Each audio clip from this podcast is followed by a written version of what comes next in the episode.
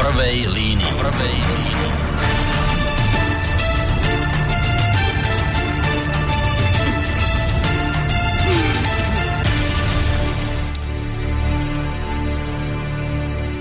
Príjemný dobrý večer, vážení poslucháči. 13. marca vám príjemný dobrý večer prajeme krátko po 21. hodine 30. minúte e, z relácie v prvej línii, v rámci ktorej vás pozdravuje Boris Koroni. No, vážení poslucháči, vyzerá to v tejto chvíli tak, e, že sa Slovensko nevyhne predčasným parlamentným voľbám. Ako všetci veľmi dobre viete, Všetko odštartovala vražda dvoch mladých ľudí, novinára Jána Kuciaka, ktorý pôsobil na portáli Aktuality a jeho snúbenice Martiny Kušnírovej. V podstate od samého začiatku bola v hre alternatíva, že motivom tejto vraždy je práve práca spomínaného novinára, ktorý vo svojich článkoch písal o korupcii na najvyšších poschodiach politiky a o prepojení istých východoslovenských podnikateľov, ktorí majú mať napojenie nielen na mafiu, ale aj na najbližších spolupracovníkov premiéra Roberta Fica. Toto samozrejme nebol jediný motív, s ktorým polícia pracovala a dodnes pracuje, ale podľa mnohých najpravdepodobnejší. Hoci sa dodnes, a to treba povedať veľmi vážne a zdôrazniť, že hoci sa dodnes nepodarilo v tomto ohľade nič dokázať, teda ani motív vraždy a dokonca ani to, či daní podnikatelia z východného Slovenska, Slovenska sú skutočne mafiáni a či skutočne rozkrádali eurofondy a tak podobne. Hoci sa nič z toho nepodarilo zatiaľ jednoznačne dokázať, treba povedať, že opozičné strany za výdatnej podpory mainstreamových médií začali v podstate od prvej chvíle žiadať nielen hlavu ministra vnútra Roberta Kaliňáka, ale aj odvolanie niektorých šéfov policajných a bezpečnostných zložiek. Potom, ako sa do celej záležitosti vložil prezident Andrej Kiska, ktorý hovoril buď o potrebe predčasných volieb, alebo o potrebe veľkej rekonštrukcie vlády, sa už mediálna pozornosť naplno zamerala na samotnú vládu a hlavne teda na samotného premiéra Roberta Fica. Reakcia predsedu vlády samozrejme e, po tomto vystúpení prezidenta nenechala na seba dlho čakať. E, na tlačovej besede premiér naznačil, že prezidentové návrhy nevyšli asi z jeho hlavy a neboli písané doma, ale v zahraničí, s tým, že následne aj hneď premiér Fico naznačil, čo myslel tým zahraničím, keď sa Andrea Kisku opýtal, o čom diskutoval v nedávnej minulosti s americkým finančníkom, špekulantom, respektíve filantropom Georgeom Sorošom. Prečo sa táto schôdzka na slovenskej e, ambasáde nekonala, ale na súkromnom pozemku? A prečo na tomto jednaní nemohli byť prítomní aj ďalší členovia delegácie. Mainstreamové médiá označili okamžite e, tieto slova Roberta Fica za šírenie konšpirácií a za nadbiehanie jednak konšpirátorom, zrejme z pofiderných dezinfovebov a jednak strane ľudová strana naše Slovensko. Udalosti už potom Eh, samozrejme nabrali veľmi, veľmi rýchly spád do ulic nielen Bratislavy, ale aj ďalších miest po celom Slovensku. Vyšlo približne 100 tisíc ľudí, ktorí už priamo žiadali pád vlády a odchod ministra vnútra spolu s premiérom. V podstate išlo už o druhé stretnutie občanov, pretože prvýkrát vyšli do ulic v rámci pietnej spomienky na zavraždenú dvojicu protesty, tlak ulice, mediálny tlak, ale aj hlavne odchody niektorých koaličných politikov, ako napríklad ministra kultúry, pána Maďariča. To všetko následne vytvorilo veľmi silný tlak na samotnú vládu, najmä teda na koaličnú stranu Most Hit, z ktorej sa hlavne tá slovenská časť poslancov začala búriť a začala žiadať odchod ministra vnútra. Ten začiatkom tohto týždňa zo svojho postu aj skutočne odišiel, respektíve rezignoval, no ale ako sa následne ukázalo, tento krok už nebol dostačujúci.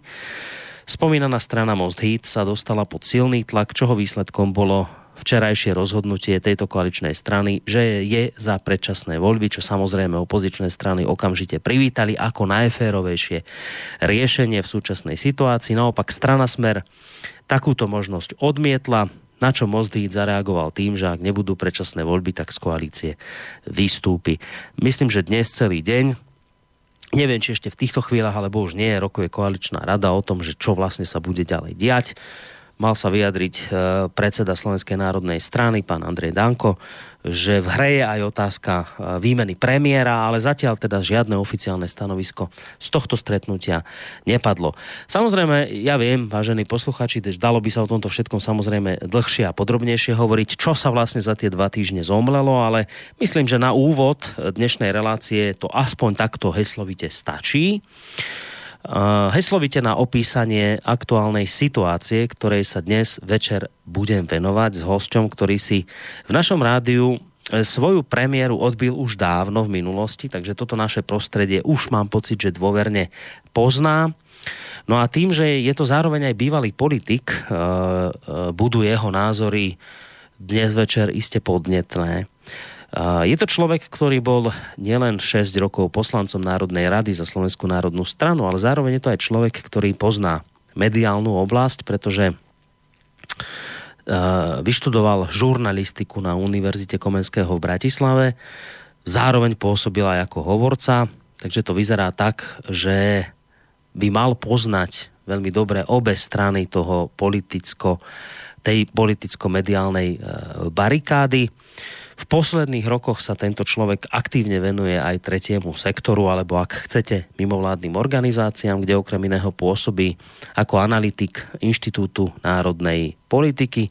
Takže je tu šanca, že by sa na spoločenské, politické a mediálne dianie mohol pozerať z nadhľadu, ktorý je dnes iste veľmi potrebný a cenný.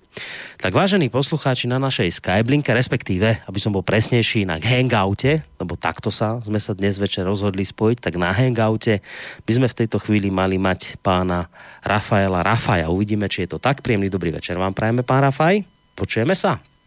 Áno, aj vám prajem príjemný dobrý večer. Ďakujeme veľmi pekne. No, spojenie nám funguje, dúfajme, že to bude fungovať aj najbližšie, najbližšiu hodinku až dve hodiny. Uvidíme, ako, ako budete aj vyvážení poslucháči reagovať v tejto našej dnešnej relácii. Samozrejme, tak ako všetky ostatné relácie, tak aj táto je, je kontaktná, to znamená, že do jej priebehu môžete zasahovať vašimi otázkami, či už teda prostredníctvom mailu na adrese studiozavináčslobodnyvysielac.sk alebo na našej internetovej stránke, keď si kliknete na to zelené tlačítko otázka do štúdia, alebo takú tú zelenú ikonu tam niekde vľavo v rohu, No a potom tá tretia možnosť je, že nám priamo zatelefonujete na naše telefónne číslo semku nám do, Bra- do Bansko-Bystrického štúdia. Číslo je 048 381 0101. Už dlho rozprávam, tak bolo by dobre, keby som uh, dal túto priestor pánovi Rafajovi, ktorý je na druhej strane linky, tak poďme hneď aj na to. Ja, pán Rafaj, samozrejme predpokladám, že uh, to zemetrasenie, ktoré tu už druhým týždňom pokračuje, že ho intenzívne sledujete. Možno skúsim tak na úvod e, veľmi všeobecne a, a priznávam, že veľmi zoširoka e, takú otázku, že e, keď to tak vy sledujete ako bývalý politik, ako človek, ktorý zároveň aj, aj to mediálne prostredie pozná a dnes dokonca pôsobí aj v tom mimovládnom sektore, ktorý sleduje. Keď sa na to všetko, čo sa tie dva týždne tu deje, pozeráte vy, tak aký máte z toho celého mm, taký nejaký pocit, čo sa tu vlastne e, deje. E, viete, myslím niečo v tom zmysle, že cítite to tak, že konečne sa už niečo deje, konečne sa niečo stalo a prichádza nejaká významná zmena a konečne je to tu, alebo to naopak vnímate tak, že ste pri týchto zmenách a veciach, ktoré sa teraz dejú, veľmi opatrný, možno až nedôverčivý pozorovateľ aktuálnych udalostí. Ako je to s vami v tejto chvíli? Sú to rozporúplné pocity, pretože vy ste položili, pán redaktor, e, v tej otázke e, jedno zásadné kľúčové slovo, na ktoré chcem upozorniť a opýtali ste sa ma, aký mám pocit. Čiže nepýtali ste sa ma, aký mám názor, e, ktorý som si vytvoril racionálnym zhodnotením situácie, overením faktov, ktoré sa šíria, možno aj nejakých tých dezinformácií a účelových tvrdení, pretože e, výraznú rolu tu hrá vystupovanie súčasnej politickej opozície. A toto je kľúčové, e, tu sa nehrá, alebo tu vôbec už e, nejde a vytratila sa tá, tá, tá hlavná idea smutná udalosť, tragická, ktorá sa žiaľ Bohu stala a poškodila aj dobré meno Slovenska v zahraničí, určite aj medzi, medzi, medzi Slovákmi navzájom, že sa hrá vlastne už len na pocity ľudí, čiže na ich emócie.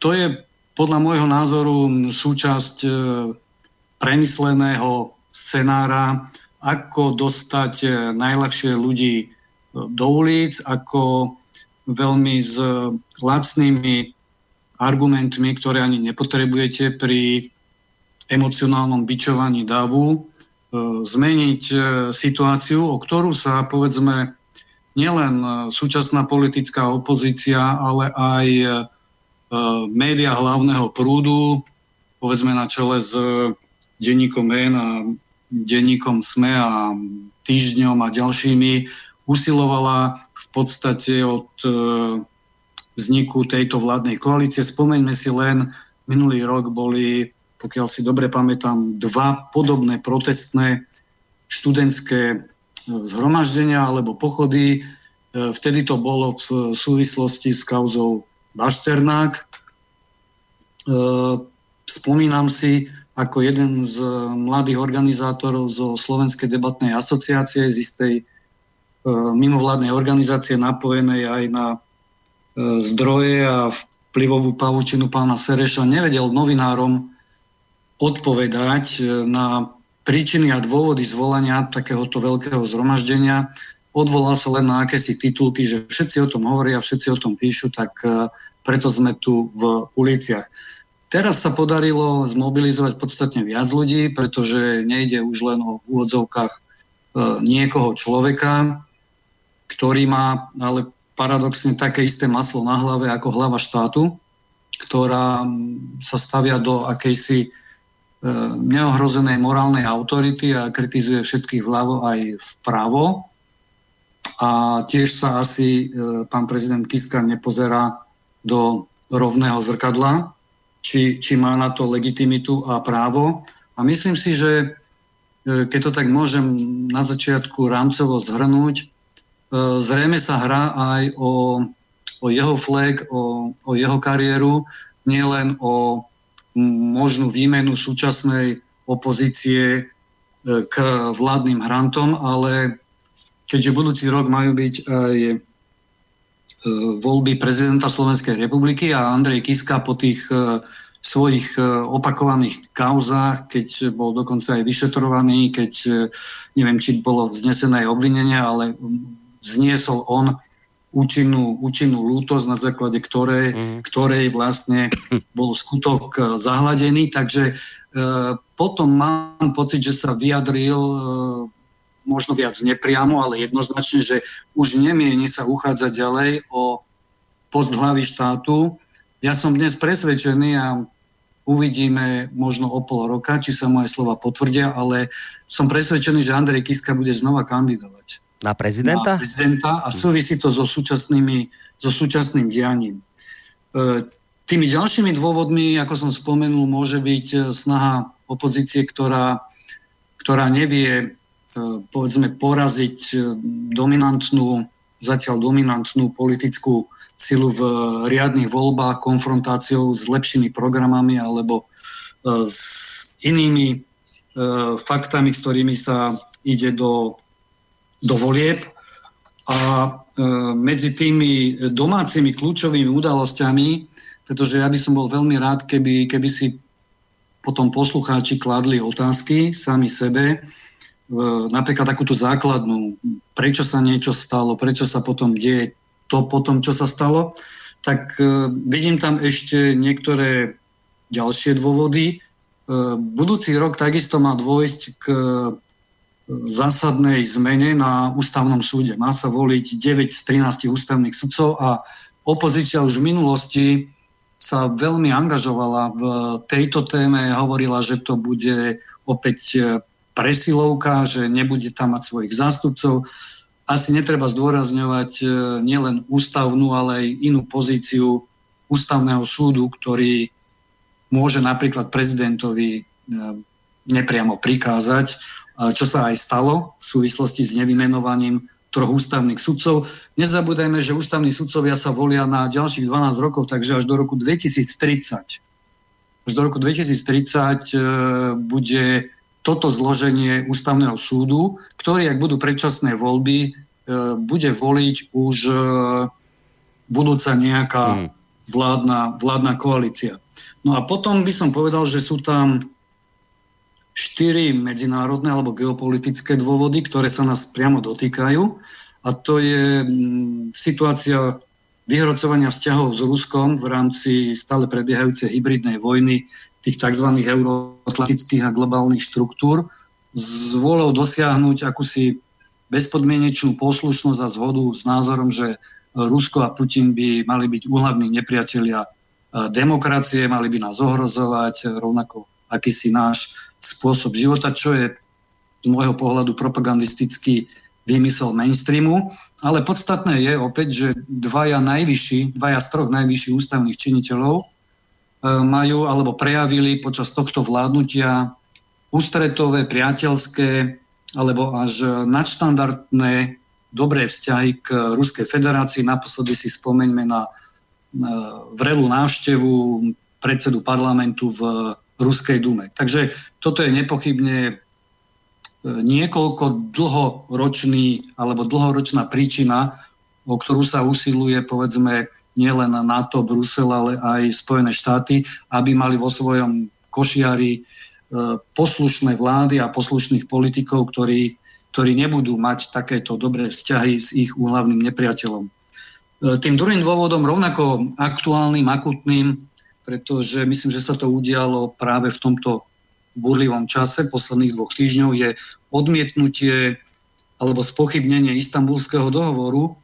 s agendou rodovej rovnosti, čiže gender ideológie, ktorú masívne presadzujú isté mimovládne organizácie, opäť vydatne napojené na e, povedzme e, ideologickú a finančnú podporu e, Georgia Soroša, ktorý hlása otvorenú spoločnosť, e, kde sa búrajú nielen hranice medzi národnými štátmi, ale dokonca aj hranice medzi rodmi a medzi mužom a ženou.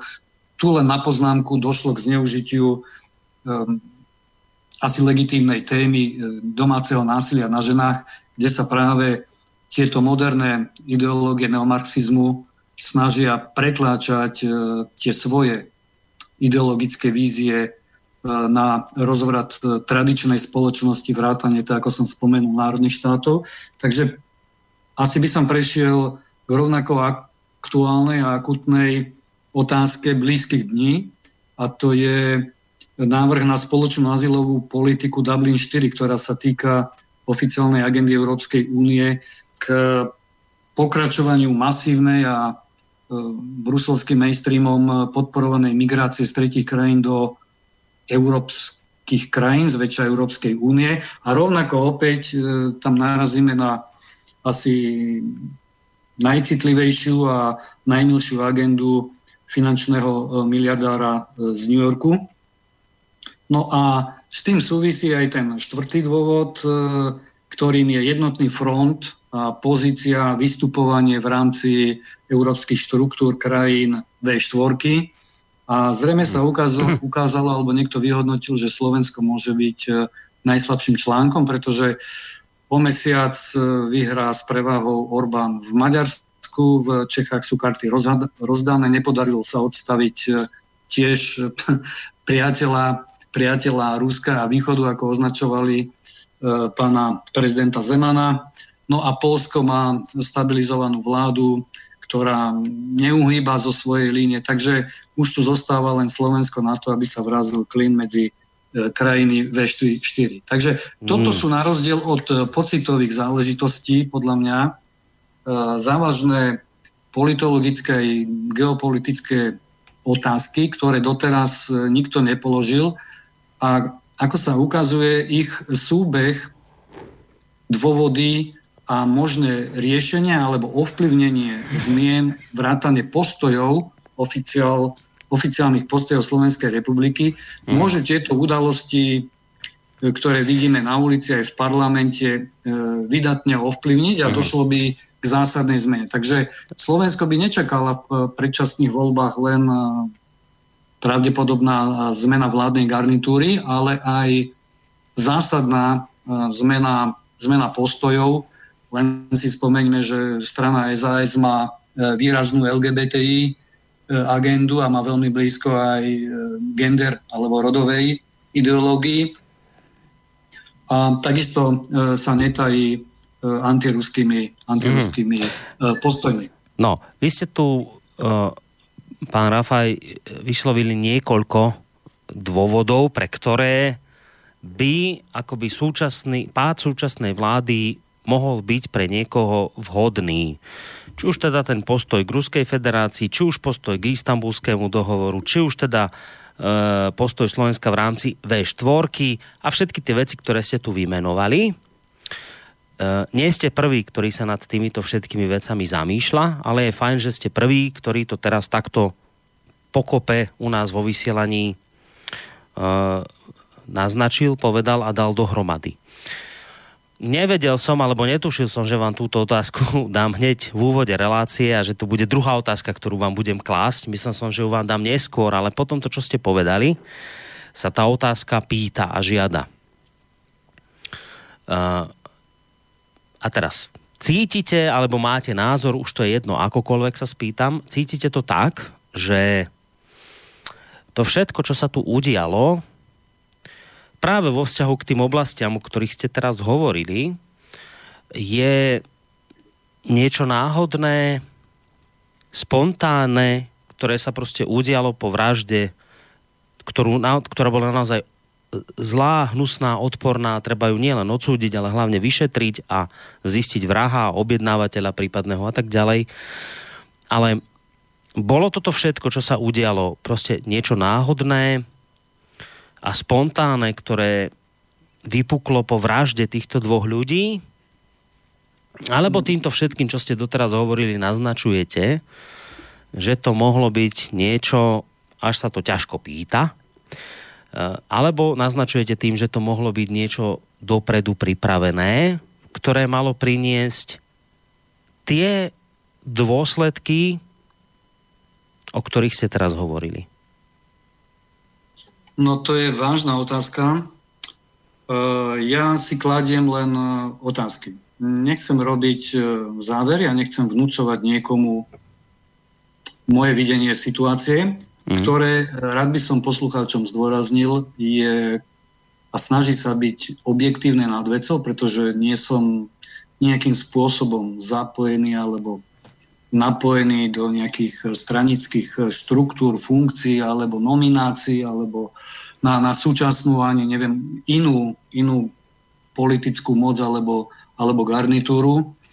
A tiež si uvedomujem, a to je objektívny fakt, ktorý vnímajú vníma väčšina ľudí e, tú blbú náladu, keď tak môžem citovať nejakého autora, ktorý to prvý použil, ktorá je na Slovensku, ale ktorá bola len vybičovaná za posledné dva týždne, pretože mali by sme si naliať e, čistú vodu alebo čisté víno, kto ako chce, a povedať si, že za tých 25 rokov štátnej suverenity, ktorú máme, a ktorá sa nám stále a stále skracuje, zmenšuje ako tá šagrenová koža v Balzakovom diele, tak e, pravda je asi taká, že v tej slovenskej vaničke s dieťaťom tejto slovenskej štátnosti alebo suverenity nášho štátu, našej vlasti, e, sa nahromadila naozaj 25-ročná špinavá voda, v ktorej si umývalo ruky, neviem, odhadom možno 6, 7, 7 vlád, niekoľko tisíc poslancov, stoviek ministrov, množstvo súdcov, prokurátorov, vyšetrovateľov, policajtov, ďalších verejných činiteľov, štátnej verejnej správy s množstvom chaos, otvorných hrav, privatizácie, devalvácie, kurzových strát. Jednoducho všetky tých negatív, ktoré mali aj nielen pocitový, hodnotiaci dojem na každého občana, ale mnohých sa dotkli aj pri ich vyplatných páskach, v zlej e, situácii, keď sa nám nedarí ani po 30 rokoch e, dobiehať e, ten vyspelý západ. A za toto e, niekto si raz musel odniesť, ako sa hovorí, to spočítanie, to suma sumárum a vystavenie, vystavenie účtu. Takže možno, že teraz je len taká situácia, že z hodov okolností došlo k emočnému vybitiu a vybičovaniu tej, tej situácie, ktorá tu objektívne bola už za ja neviem, radičovej vlády a predtým za možno Ficovej vlády, kde som bol aj ja tej druhej, možno ešte pre, prvé, pardon, ešte predtým za Zurindových vlád, keď sme odozdávali majetok zadarmo pomaly do zahraničia. Dnes ľudia musia platiť vysoké účty za vodu, elektrínu, mobilným operátorom a tak ďalej a tak ďalej. Čiže toto, toto by sme ako mali byť e, objektívni, férovi a povedať, že situácia a obraz e, Slovenska, e, aký očakávali ľudia, aký by si radi zavesili do svojej obyvačky a s láskou a ako sa naň pozerali, nie je taký, aký by mal byť a aký by väčšina ľudí chcela. Otázka kľúčová je, či, ak, či sa niečo zmení, ak vymeníme jedno auto, povedzme na dieselový pohon s nejakými emisiami, ktoré tu znečistujú politické alebo spoločenské prostredie za, za iné auto, povedzme benzínové. No. A nedôjde ku kvalitatívnej zmene. Čiže ja, nekúpime si trošku vám do toho, trošku vám, ja viem, ale trošku vám do toho skočím, lebo toto je iná otázka k tomu sa dostaneme. Čiže, ale toto som považoval, pán Korony, povedať uh, na úvod, aby, no, aby aj poslucháči ale... vedeli, že takýto je stav. teraz Áno, ale k tomu sa dostaneme. Viete, že či má význam vymieňať dízlový za benzínový, lebo to je dobrá otázka, ktorú ste položili. Ale no, teraz je tu na stole otázka... Viete, ale, ale teraz je tu na, to, na stole otázka v tejto chvíli iná. Teraz je otázka, že ty, či to, čo sa udialo, ano.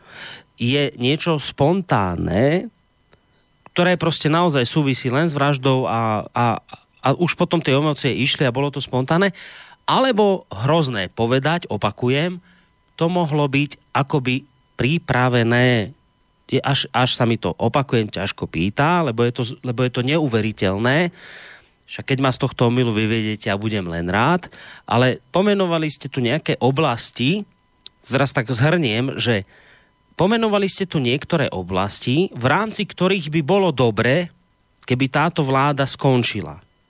Ja teraz nehovorím, že táto vláda je úžasná, skvelá, zachovajme ju za akýchkoľvek okolností, nič nerobme, lebo je nám tu skvelé. Nie, to som nikdy nepovedal, ani to ste ani vy nepovedali. Ani. Ale naznačili ste, že sú to nejaké oblasti, ktoré skrátka sú problémové a nedarí sa s nimi pohnúť. Akože problémové napríklad vo vzťahu k istambulskému dohovoru. Už tu mimovládne organizácie na čele s rôznymi ľudskoprávnymi a podobnými organizáciami tlačili, tlačili, tlačili, nedarí sa. Fico povedal nedávno, dva týždne dozadu, alebo koľko, že jednoducho ten istambulský dohovor nebude ratifikovaný.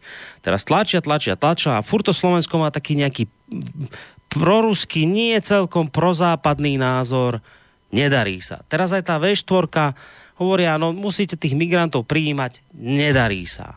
No tak nejako to celé akože nejde tak, ako by to malo ísť a naz, ako naznačili ste tými vašimi slovami, že aspoň tak som to pochopil, že by niekomu mohlo vyhovovať, keby toto celé padlo, lebo tie oblasti, ktoré sa teraz akoby nedarí pretlačiť, tak jednoducho, jednoducho by sme ich pretlačili, keby tu bola iná vláda. Tak to poviem náhlas. Tak, sa, tak som to aspoň z vašich slov vy, vyrozumel. Tak sa teda pýtam tú hroznú otázku. Bolo to podľa vás niečo spontánne, čo môže prispieť k pádu vlády a možno aj k zmene tých okolností, o ktorých ste hovorili, alebo to skôr cítite, že to mohlo byť niečo pripravené, plánované, niečo také, aby to tento stav docielilo? Odpoviem vám, že ide zrejme o e, kombináciu oboch faktorov, pretože opozícia, ako každá iná opozícia, sa systematicky a dlhodobo pripravuje na zmenu a využije akúkoľvek príležitosť, pretože hovoríme o politike, kde nemáte priateľov, ale len spoločné záujmy s niekým. A nepriateľ vášho nepriateľa je paradoxne vašim priateľom, ale opäť len dočasne. Takže opozícia bola určite pripravená na takúto situáciu. Uh-huh. Otázne je, či na základe skúseností alebo nejakých iných e, informácií ďalej, médiá majú okamžitú online štartovaciu reakciu a všetky sa okamžite zapojili do interpretovania tej hroznej udalosti. Ja si spomínam, že v denníku N e, pani Todova okamžite v deň zverejnenia, to bol pondelok, prišla s verziou, kto bol za tým, čo bol za tým a že údajne všetci sme o tom vedeli, hoci keď som pozeral niektoré diskusné relácie, aj e, redaktora z e, najčítanejšieho týždenníka na Slovensku, ktorý pred dvomi rokmi už uverejnil tieto informácie a nič sa neudialo. Nepo, nedošlo k žiadnemu uh, pohybu ani policie, ale ani ľudí, ani opozície. To chcem zdôrazniť.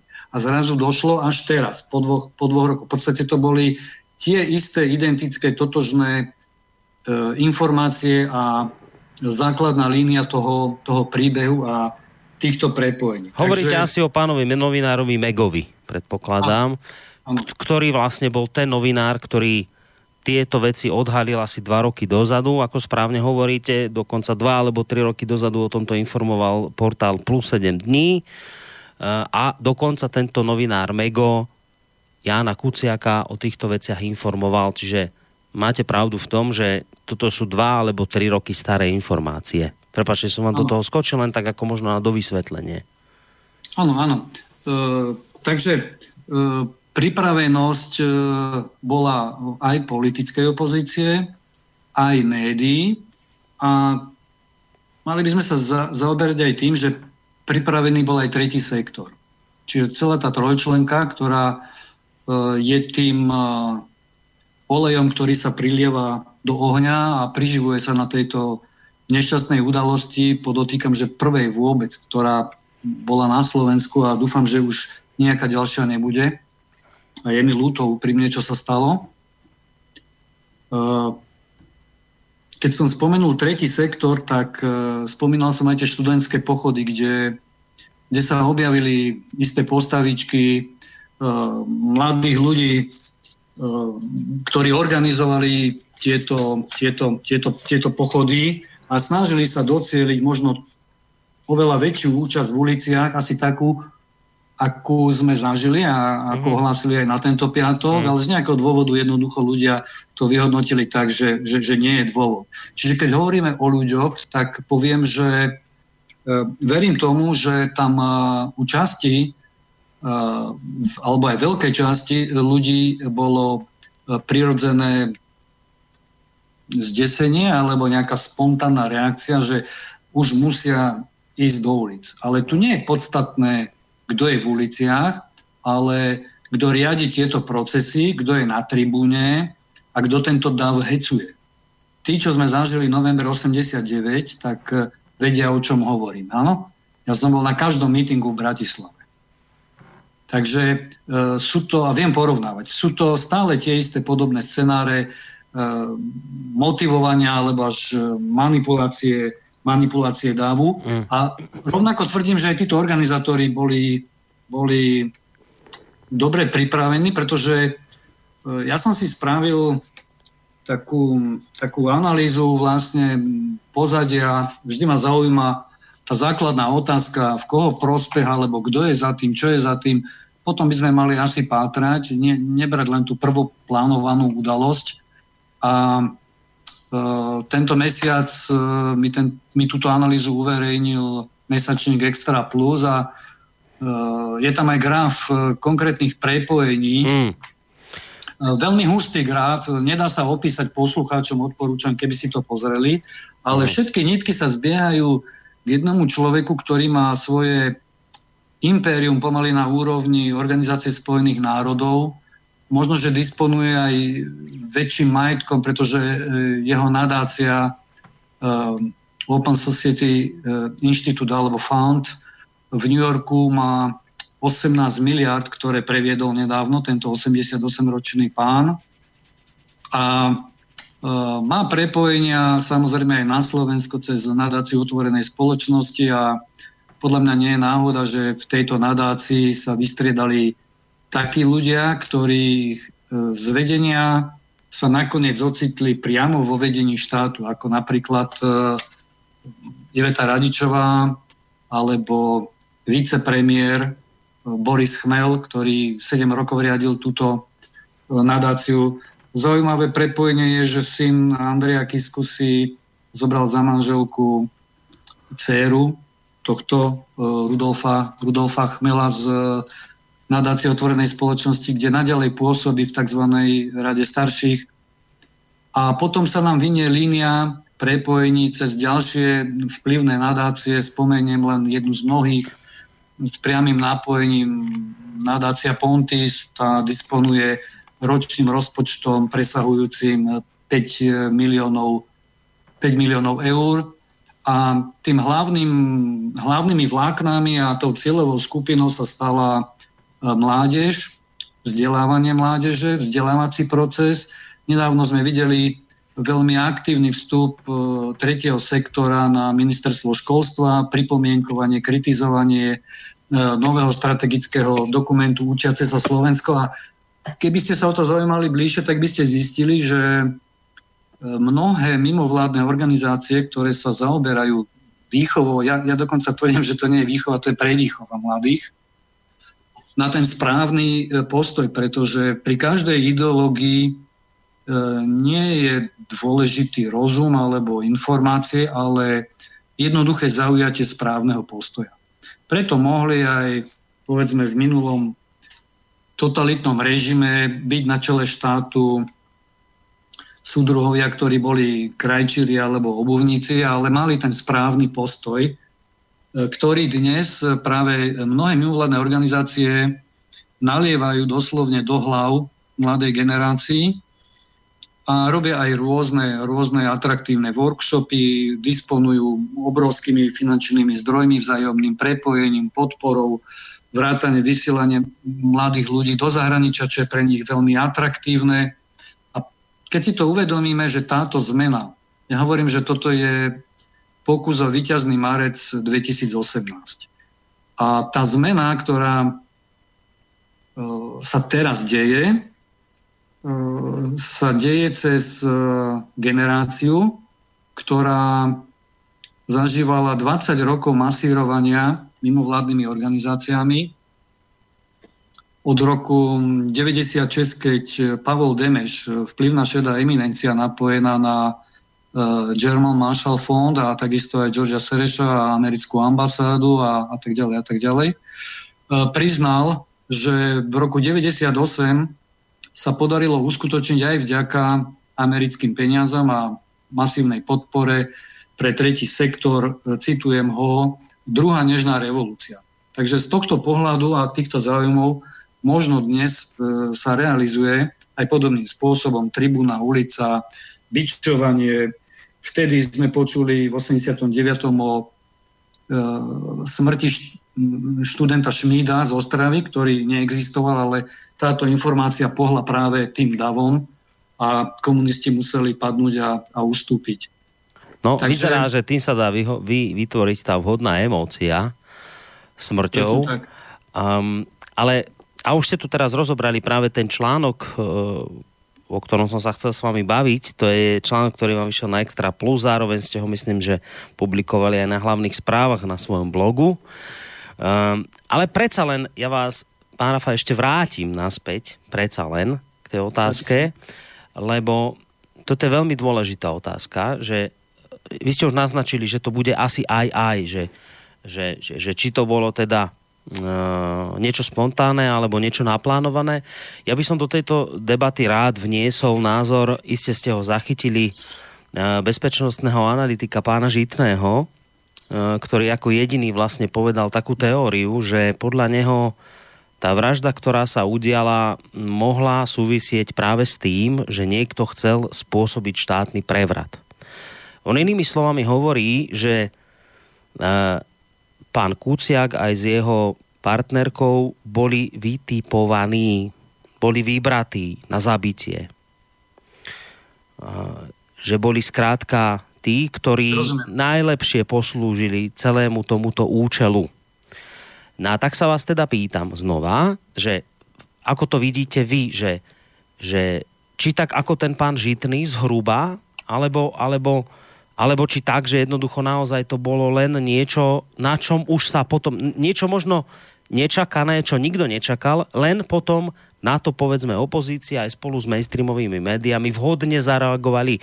Vy ste naznačili, že tu dlhodobo bola už snaha opozície a spolu s nimi aj mainstreamových médií, lebo tie si dnes vybavujú proste účty s, Ficovou vládou osobné, že tu bola dlhodobo snaha túto vládu zosadiť. Povedali ste, že tu boli celkom správne e, antikorupčné protesty a zo strany opozície tu boli protesty pred Bonaparte a niečo podobné. Proste dlhodobo sa tu tlačilo na niečo, ale, ale akoby nedarilo sa nájsť tú vhodnú, ten vhodný spúšťač nebola, sa nepodarilo. Nebola tá vhodná emócia, to, to, čo vravíte, ten Šmíd. Niečo chýbalo do tej celej skladačky, ktorá by to celé dala do pohybu. Jednoducho nevedeli ste tých ľudí dostať v takom množstve do ulic, lebo samo o sebe debata o korupcii je síce hrozná, ale je to také neosobné, je to také niečo, čo sa nás až tak nedotýka čo nás až takto v nás nezavibruje. Chýbala tá skrátka správna emócia, ktorá v 89 vyhnala ľudí do ulic a už nech bolo za tým čokoľvek, skrátka ten Schmidt zafungoval. A teraz sa ukazuje, že uh, a ja nič tým nenaznačujem, lebo ja naozaj neviem, len sa pýtam, že uh, tá, tá smrť tých dvoch ľudí očividne bola, to, to teraz vieme už očividne, že tá smrť tých dvoch ľudí bola očividne tou emóciou, ktorá doteraz veľmi chýbala uh, k tomu, aby ľudia vyšli do ulic. A ukázalo sa, že jednoducho naozaj to zafungovalo a ľudia do tých ulic vyšli. A teraz tá hrozná, provokatívna otázka moja je, aj na základe toho, čo povedal pán Žitný, či táto emócia bola skrátka len reakciou na niečo, čo vzniklo a nikto to nečakal, ale to povedzme opozícia s mainstreamom vhodne zakomponovali, vhodne zmoderovali, vhodne využili. Alebo hrozné povedať, to bolo niečo, čo niekto zámerne spôsobil. Za týmto účelom. Ja si myslím, pán redaktor, že kladiete legitimné otázky a e, pán Milan Žitný je pre mňa dôveryhodný zdroj aj z toho dôvodu, že keď si pozrieme jeho minulosť e, a zaujímanie jeho postojov, tak e, nemôžeme ho vôbec považovať za nejakého nadšenca alebo priateľa súčasnej vlády. To je objektívny fakt. Ak teda takto skúsený človek, ktorý sa dlhodobo pohybuje v tomto prostredí a nielen v tomto prostredí, ale povedzme otvorene v tých bezpečnostných e, otázkach e, vnútornej alebo vonkajšej bezpečnosti, ale aj e, analyzoval silné mafiánske prostredie, ktoré pôsobilo na Slovensku v 90. rokoch, takže pozná aj túto horúcu pôdu a tému, s ktorou sa začali šíriť e, možné verzie páchateľov. Takže ja vám otvorene hovorím, že takúto, alebo poviem to takto, e, verím, že vyšetrovateľia nepodláhnú nejakému tlaku na objednávku koho by mali naháňať a ako by to mali vyšetriť, ale že pracujú aj s verziou, ktorú načrtol eh, pán Milan Žitný, hmm. teda, že nemuselo ísť o náhodu, ale povedzme organizovanú nehodu, alebo ak chcete položiť si otázku, či išlo o obeď, alebo či bol niekto obetovaný. Hej. To, je, to sú, myslím, legitimné otázky, pretože v tomto svete je všetko možné. Povedal to jeden, jeden, jeden e, klasik e, na záver svojho príbehu, kde otec nejakej židovskej rodiny si zavolá z všetkých svojich e, členov a nechávam im ten posledný odkaz, tú, tú posledné jadro múdrosti a najstarší syn, keď sa k nemu nakloní, on mu povie, všetko je úplne inak a zomrie. Uh-huh. Takže mali by sme e, byť nad vecou, ale opäť nerobiť z toho nejaké konštrukcie, alebo nechcem povedať rovno nejaké... Konšpirácie? Konšpirácie, alebo e, konšpirkovacie mm. aktuálne.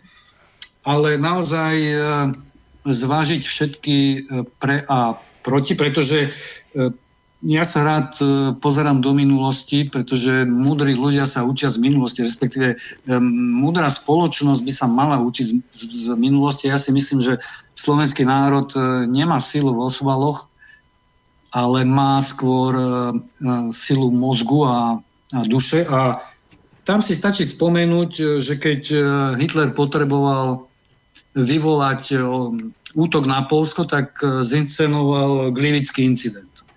V roku 1938, v septembri, to bol ešte koniec augusta, pardon, prezlečení vojaci Wehrmachtu jednoducho nastúpili v polských uniformách a vystrielali tých e, nemeckých, akože odfotili to a už bol dôvod a na druhý deň už e, Hitlerové lietadlá štartovali na rolovacie dráhe a tanky sa pohli E, na Varšavu. Takže to je rok 38. Predtým prvú svetovú vojnu z hodou okolností tiež vyvolal incident, zastrelenie následníka trónu a z hodou okolností tiež jeho manželky. No a možno ešte, keď tak pátram v minulosti, ešte bol aj Reichstag, podpálenie Reichstagu, keď e, Hitler, keď sa uchopil moci, tak vlastne potreboval niekoho obviniť z tohto účelového podpálenia a vhod e, padli komunisti. Oni sa potom vzájomne navzájom obviňovali, takže na tejto udalosti mm. sa chceli priživiť e, obe strany. Áno. A teraz by som chcel len povedať ešte o... Ešte ma napadla jedna asociácia, ak dovolíte, odskočím, ale bude to súvisieť s tým, čo, kde sme momentálne. Mm. A to je spochybňovanie, že niekto by mohol mať záujem, alebo že vôbec, či dochádza na Slovensku k nejakému ovplyvňovaniu. My sme, my, my sme zrejme v nejakom inkubátore, kde neprenikne ani jedna cudzia baktéria, tak e, práve v týchto dňoch vyšla, vyšlo svedectvo novinára e, Seleckého, bývalého zástupcu šéf-redaktora katolických novín zo začiatku 90. rokov, o tom, že zahraničné cudzie služby vrátane americkej CIA a britskej MI6 zasahovali do diania na Slovensku a ovplyvňovali zásadným spôsobom e, toto dianie. Takže to je priznanie priamo novinára, ktorý dostal od človeka e, jednej z týchto tajných služieb materiál, ktorý mal uverejniť a ktorý mal diskreditovať e, vtedajšieho najsilnejšieho, najsilnejšieho politika. A druhá vec, ktorá ma napadá z novinárskeho prostredia, keďže som keďže sa venujem tejto novinárčine, tak uh, Adriana Hostovecká uh, rovnako tak z tohto obdobia 90.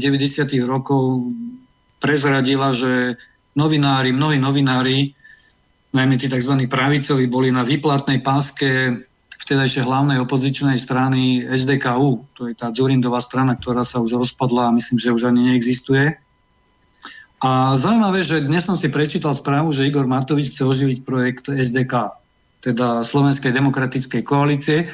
Ten pôvodný projekt, kde sa mali e, všetci stretnúť v jednej miestnosti a, a povaliť ten zlý režim. A opäť tento scenár tej, tej vzťahu opozície k, ku koalícii ako keby kopíroval to dianie e, v rokoch 94 až 98. E, Takže toto sú opäť e, názorové a, a informačné fakty, ktoré sa dajú klásť aj ako legitimné otázky, aj ako argumenty do, do tejto diskusie, pretože ako povedal jeden, jeden kolega analytik Edo Chmelár, tak v súčasnosti je najdôležitejšie to, čo chýba na trhu, to je práve to racionálne až vizionárske zhodnotenie situácie a ponúknutie riešenia.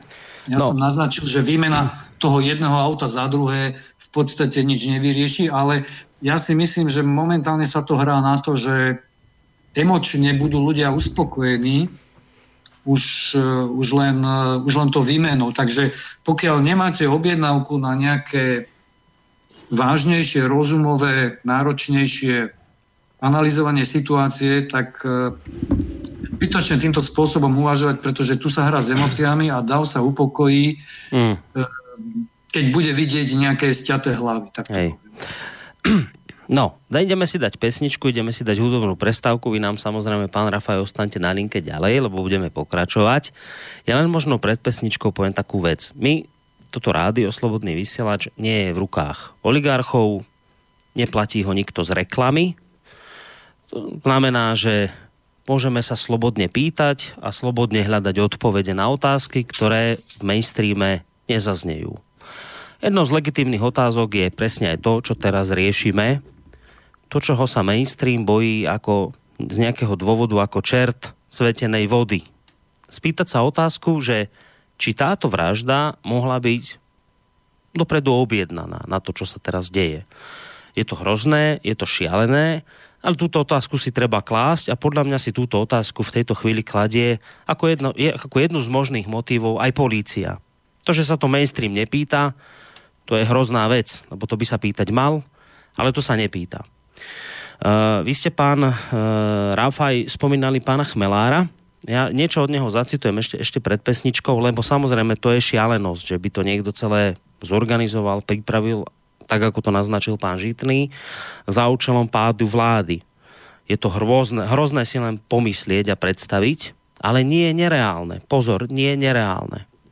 Skôr reálne sa ukazuje možno to, čo naznačil pán Chmelár, ktorý hovorí, a budem ho teraz citovať. Jeden z najhorších výrokov, ktorý v tejto súvislosti zaznel, bolo vyjadrenie prezidenta Kisku, že aj keby sa zistilo, že vražda nemá nič spoločné s touto vládou, táto vláda musí padnúť. Toto spájanie, hovorí ďalej Chmelár, toto spájanie nesúvisiacich vecí je v právnom štáte absolútne nepriateľné. Prestaňme teda hrať divadlo, a povedzme si otvorene, že požiadavka na zvrhnutie vlády je po vražde mladého páru dodatočne vymyslený príbeh. Opozícia sa snažila o zvrhnutie vlády všelijakými mítingami a pochodmi pred komplexom Bonaparte od začiatku tohto volebného obdobia. Nevyšlo jej to, preto teraz zneužíva tragédiu, ktorá by sa mala od ich politických ambícií prísne oddeliť. Som presvedčený, hovorí Chmelár, že tu dochádza k nebezpečnej manipulácii ľudí a zneužitiu davovej psychózy. My sme pomenovali jednu hroznú vec, jednu hroznú oblasť, ktorej sa nikto nechce venovať a otvoril užitný. Že to mohlo byť objednané. Že to mohlo byť pripravené za účelom toho, čo sa teraz deje. To je jedna z možností. Druhá z možností je, že to bolo len, ako naznačuje Eduard Chmelár, vhodne využité. Že keď už sa niečo stane, čo som nepripravil, nezorganizoval samozrejme, ale keď už sa to niečo stalo a dlho som na niečo také čakal, na tento druh emócie, ktorý mne ľudí vyženie konečne do ulic, tak to niekto vhodne skrátka využije. A to je to spájanie dvoch navzájom totálne v tejto chvíli nesúvisiacich príbehov je neuveriteľné, že my dnes nemáme vyšetrenú vraždu. Nevieme, kto za ňou stál, nevieme, kto vraždil a prečo, ale už sú ľudia v uliciach. Je to neuveriteľné a tieto otázky si treba klásť. Aj keď budete, vážení poslucháči, za kladenie týchto otázok vyhnancom tejto spoločnosti.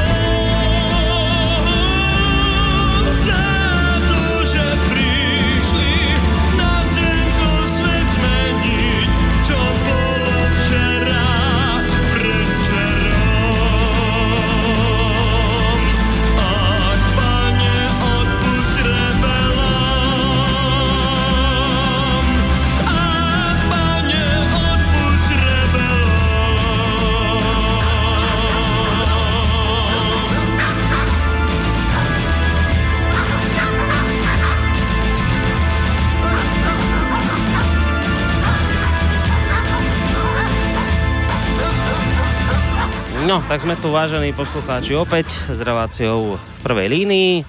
Vyzerá to tak, že tú hodinovú dĺžku tejto relácie nedodržíme, ideme ďalej, budeme pokračovať, pretože na našom hangoute, alebo teda Skyblinke, máme pána Rafaela Rafaja, dlhoročného poslanca za stranu Slovenská národná strana. Eh, ale zároveň je to aj človek, ktorý dnes pôsobí ako šéf Inštitútu národnej politiky, takže sú mu jasné veci okolo diania v tom mimovládnom sektore. A o tom sa možno budeme baviť v tej druhej časti našej dnešnej relácie. Ja som rád, že už aj nejaké maily sa tu objavili na adrese studiozavinačslobodnyvysielac.sk. Môžete samozrejme ďalej písať a jedným z mailov aj začneme v tejto chvíli. Len ešte možno tie mm, kontaktné informácie doplním o to, že jednoducho môžete reagovať aj cez našu internetovú stránku zelené tlačítko Ko, alebo ikona otázka do štúdia. To je druhá možnosť, ako môžete prebačte, zareagovať. Alebo potom je tu možnosť e, zatelefonovať na číslo 048 381 0101. Uh, ideme na mail od Zuzany. Dobrý večer páni, pán Rafaj. Aj ja som bola na každom mítingu v Bratislave v roku 89 a dnes tvrdím, eh, že napriek tomu sme sa dali pekne oklamať, mladí ľudia oblbnúť. Rozdiel je v tom, že my aspoň na našej škole, eh, že my aspoň na našej škole neviem o tom, eh, že by sme boli finančne podporovaní. Možno nejaký pánek, či u nás Mistríková boli financovaní, to neviem. Dnes, keď sa pozriem na tých mladých ľudí, behá mi mráz po chrbte, totálne vymleté mozgy a niekto ma, nikto ma nepresvedčí, lebo som sa e, pýtala, že prečo e, ste tu a kto je Špírko, nevedia nič o ňom. Myslím aspoň, e, myslím aspoň ja som v 89. vedela, čo je socializmus a proti čomu demonstrujem. E, to, že to bolo celé organizované zo zahraničia, je už iná vec. Chcela by som vedieť, čo si myslíte o tých ľuďoch na námestiach. S pozdravom Zuzana. Ďakujem za, za otázku, ale ak e, pani Zuzana e, dovolí, e, ja by som chcel ešte nadviazať nad, na veľmi pekný text speváka Grigorova, Podsta Majakovskému, myslím, že sa to volá. Áno, áno, áno, áno, presne tak.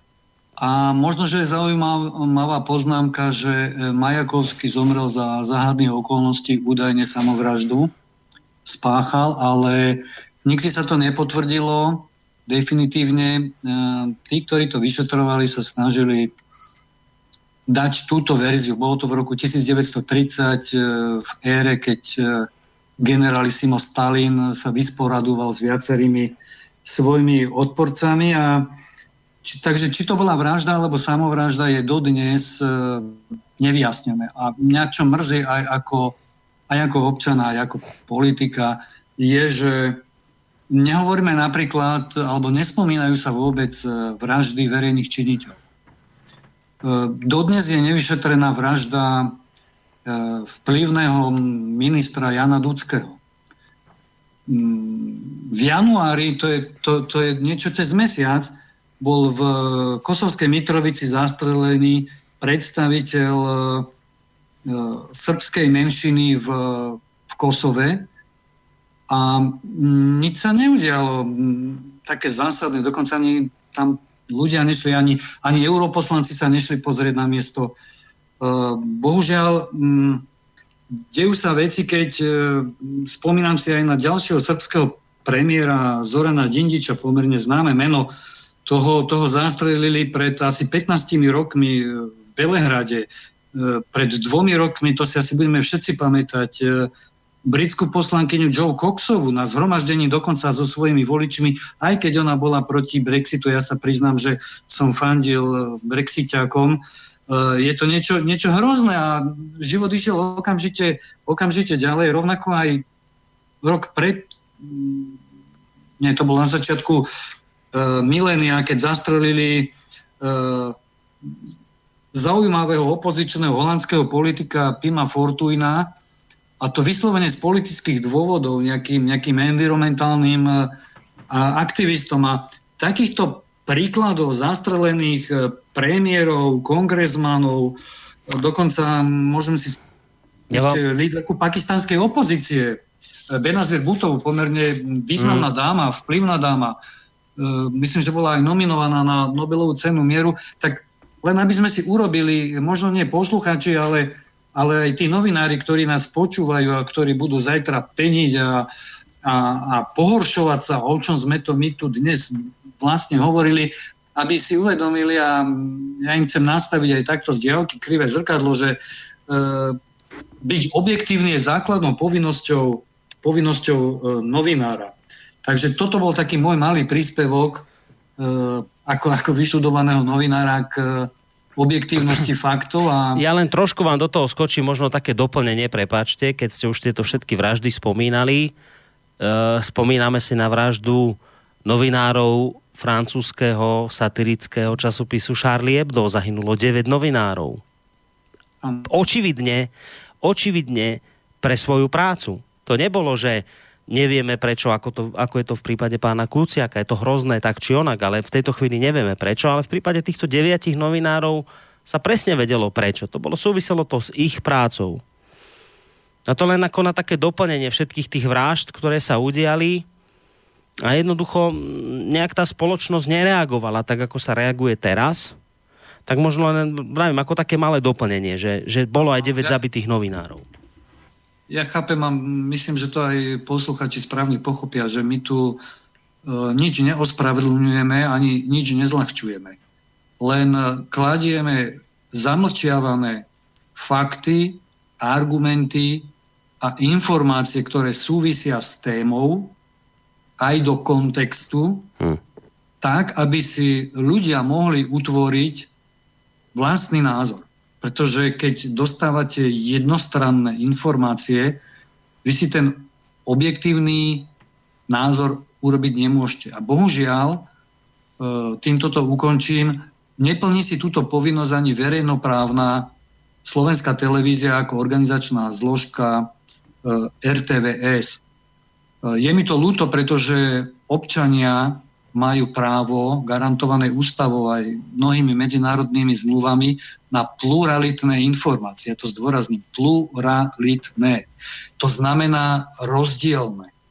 Dokonca podľa, podľa e, Euró- výkladu Európskeho súdneho dvora k článku 10 Európskeho dohovoru o ľudských právach, to je ten článok o slobode slova, e, je táto sloboda slova chránená aj pre také prejavy, ktoré môžu verejnosť zásadným spôsobom poburovať, šokovať alebo odsudzovať, čo, čo to vlastne tí hovoria. Takže toto je verdikt Európskeho súdu pre, hm. pre ľudské práva aj na takéto témy, pretože tí, ktorí o takýchto témach a nevnášajú do nich pluralitné informácie, tak e, zamlčiavajú udalosti a snažia sa manipulovať verejnosť. A to je, to je nie dobrý výsledok tých, ktorí o sebe tvrdia, že chcú posilňovať demokraciu, alebo dokonca, ako som počul, organizujú už opäť nejaké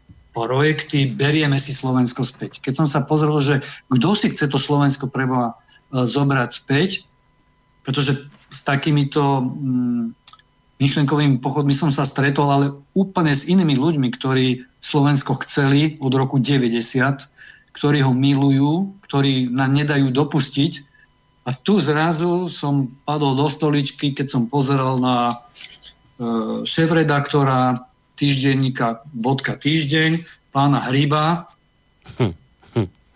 známeho Čechoslovakistu, antislovaka, ktorý, ktorého meno z hodov okolností sa vyskytlo už e, na začiatku 90. rokov, keď som spomínal a tí poslucháči, ktorí nás nepretržite počúvajú, tak e, padlo tu meno novinára z katolických novín e, Seleckého.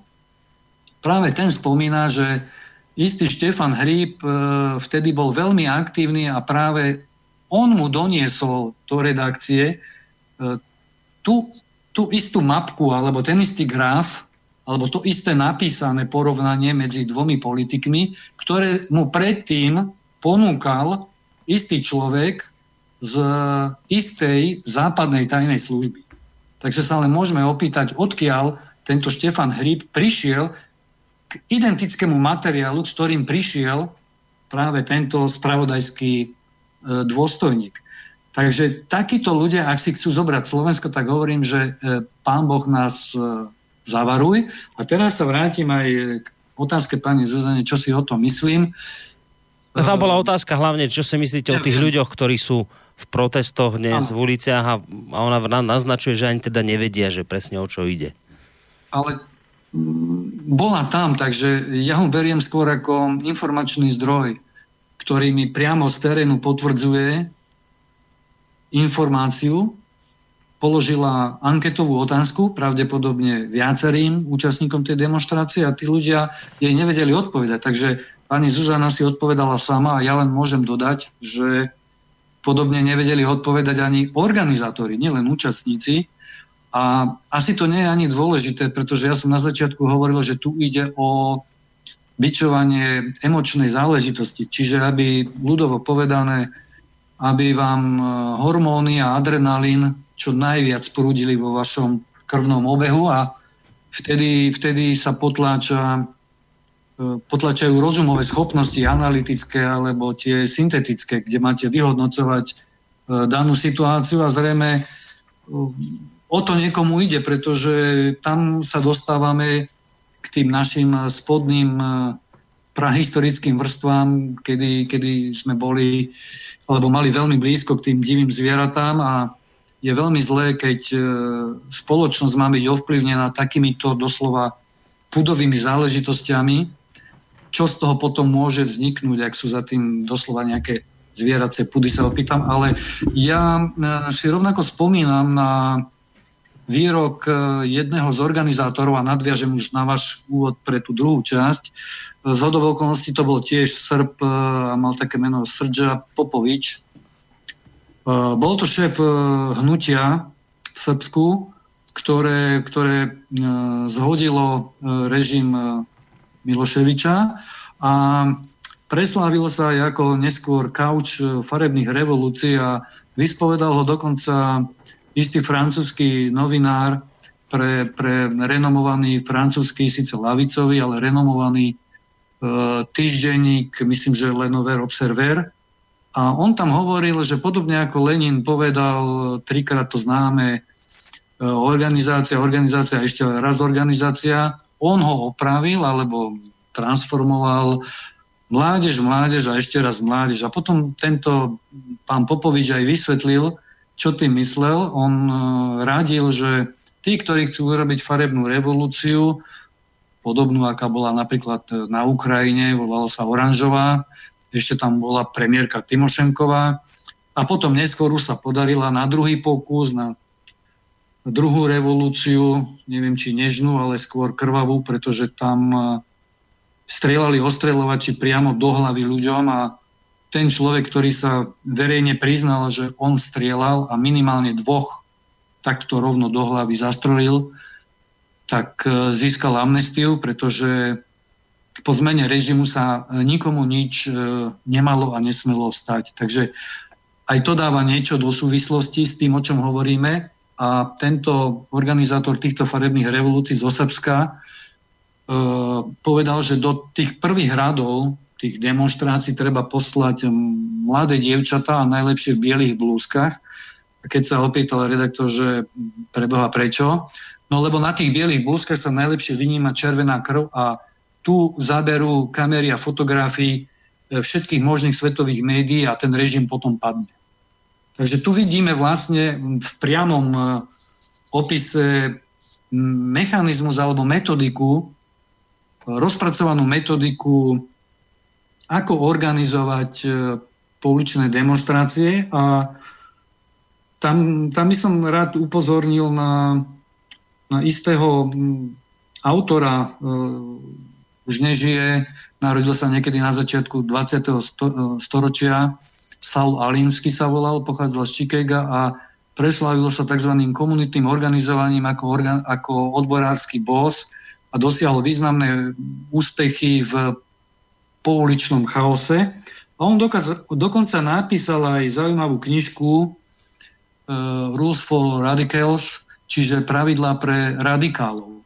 To je, to je zaujímavé, že on sa nebojí na tých ľudí, ktorí organizujú zmeny, presne v duchu Sorošovej línie e, zmien v spoločnosti, zbúrania tých hraníc národných, e, rodových a, tak ďalej a tak ďalej, tak e, on týchto nazýva, nazýva radikálov. A čo je podstatné, keďže Grigorov, Robo Grigorov spieval v tej pesničke o čiernych dušiach, ktorým musíme odpustiť, alebo mali by sme, tak e, mám asociáciu na, na jeho vyznanie sa mm, až zbožnenia vôbec, on to volá prvého e, takéhoto radikála na svete, ktorý sa vzbúril proti všetkým pravidlám rodovým, kmeňovým a tak ďalej a tak ďalej, až k pravidlám Božím. A tým, tým radikálom hlavným, ktorého on si postavil na piedestal, bol Satan. Takže môžeme možno uvažovať aj o, o charaktere tej energie, ktorá sa nachádza ako motivácia na takéto zásahy a či, či vôbec e, ľudia si uvedomujú charakter takýchto, takýchto negatívnych až deštruktívnych energií, pretože e, revolúcia je nepochybne vyústením legitímnym istých udalostí, ktoré sa inak nedajú riešiť, ale e, ľudia skôr sa vyvíjali a posúvali dopredu evolúcie, evolučne. Je je škoda, že deti na školách sa učia, kto to bol Hitler, kto to bol Lenin, kto to bol Stalin, kto to bol Napoleon. No tom to vedia všetky, všetky deti povedať aj študenti. Ale nevedia vám nič povedať takmer o, o, o filozofoch, ktorí, ktorí posunuli tento svet milovými krokmi dopredu a na vyššiu úroveň. Takže pokiaľ hovoríme o kvalite našej mládeže, tak e, Mali by sme pátrať, e, či náhodou enormný priestor vo vzdelávacom priestore nedostávajú e, nepodstatné veci z hľadiska ich uplatnenia napríklad na trhu práce, keďže množstvo mladých ľudí napriek, e, ja verím, že kvalitnému vzdelaniu a prístupu našich učiteľov nie sú konkurencieschopní tým, tým starším generáciám. My sme také možnosti nemali aké mm. majú oni dnes ani technologické, ani vzdelávacie, informačné, prístupu k jazykovej vybavenosti a tak ďalej. A napriek tomu títo, títo mladí ľudia s takýmito možnosťami sú na, na nižšej úrovni ako tie staršie generácie. To je poprvýkrát zrejme vo vývoji, keď e, súčasná generácia sa nachádza nižšie než tie predchádzajúce a pravdepodobne vzhľadom na životný štýl sa dožijú aj kratšieho veku ako tie tie, tie staršie generácie. No. Takže niečo, niečo, niečo zle sa deje tom výchovno-vzdelávacom procese a mám pocit, že sa treba pozrieť na prsty aj mimovládnym organizáciám, e, nie všetkým, nie všetkým tým 13 tisíc mimovládnym organizáciám, ale možno tým desiatkám, maximálne stovkám, ktoré robia politiku uh, namiesto charity. No, pôjdeme hneď na to, len dáme prestor poslucháčovi, ktorý vytrvalo čaká na našej telefónnej linke. Dobrý večer. Ak ešte teda čaká, počujeme sa? Dúfam, že čakám. Dobrý večer. Áno, počujeme. Dobrý večer, nech sa páči. Mm, volám z Anglicka, Jano. Počúvam vašu debatu a teda toľko vaše rádio. Chcem vás všetkých pozdraviť. Ďakujeme pekne. A čudujeme sa, že sa strieľajú ľudia takto ako naši novinári a ako pán spomínal, kde kade. Ale pozrime sa, ako to začalo. Začali sa strieľať prezidenti. Jako Čaušesko, Kadáfi. A nič sa nedeje. Takže kam to speje všetko? Ja by som len asi tak chcel podotknúť. No, dobre, ďakujeme pekne. Však tej otázke, kam a... to... A, a ešte niečo máte? Nie, nie, nie. Chcem by som vás len pozdraviť a držím palce. Ďakujeme pekne, však k tej otázke, kam to speje, sa samozrejme E, s pánom Rafajom hádam dostaneme. Ja len možno teraz by som na tú, na tú mimovládnu záležitosť nadviazal a opäť opakujem, že to teraz nie je niečo, v čom my máme absolútne jasno a je to takto a už nejak to inak nebude. Nie. My len opakujem to, čo som povedal aj pred chvíľou, sme natoľko slobodní, práve vďaka financovaniu tohto rádia a fungovaniu tohto rádia, že si môžeme, vážení poslucháči, aj vážení kritici naši, klásť tie otázky, pred ktorými vy sa neuveriteľne bojíte. To je, že bojíte sa tie otázky klásť asi tak, ako sa bojí koza noža. Tak jedna z tých otázok je napríklad presne tá, počkajte, dobre, tak ja ešte s tou otázkou počkám, lebo niekto sa nám snaží do telefóna, neviem, či ho máme na telefónnej linke, ideme to skúsiť. Dobrý večer, počujeme sa? Halo?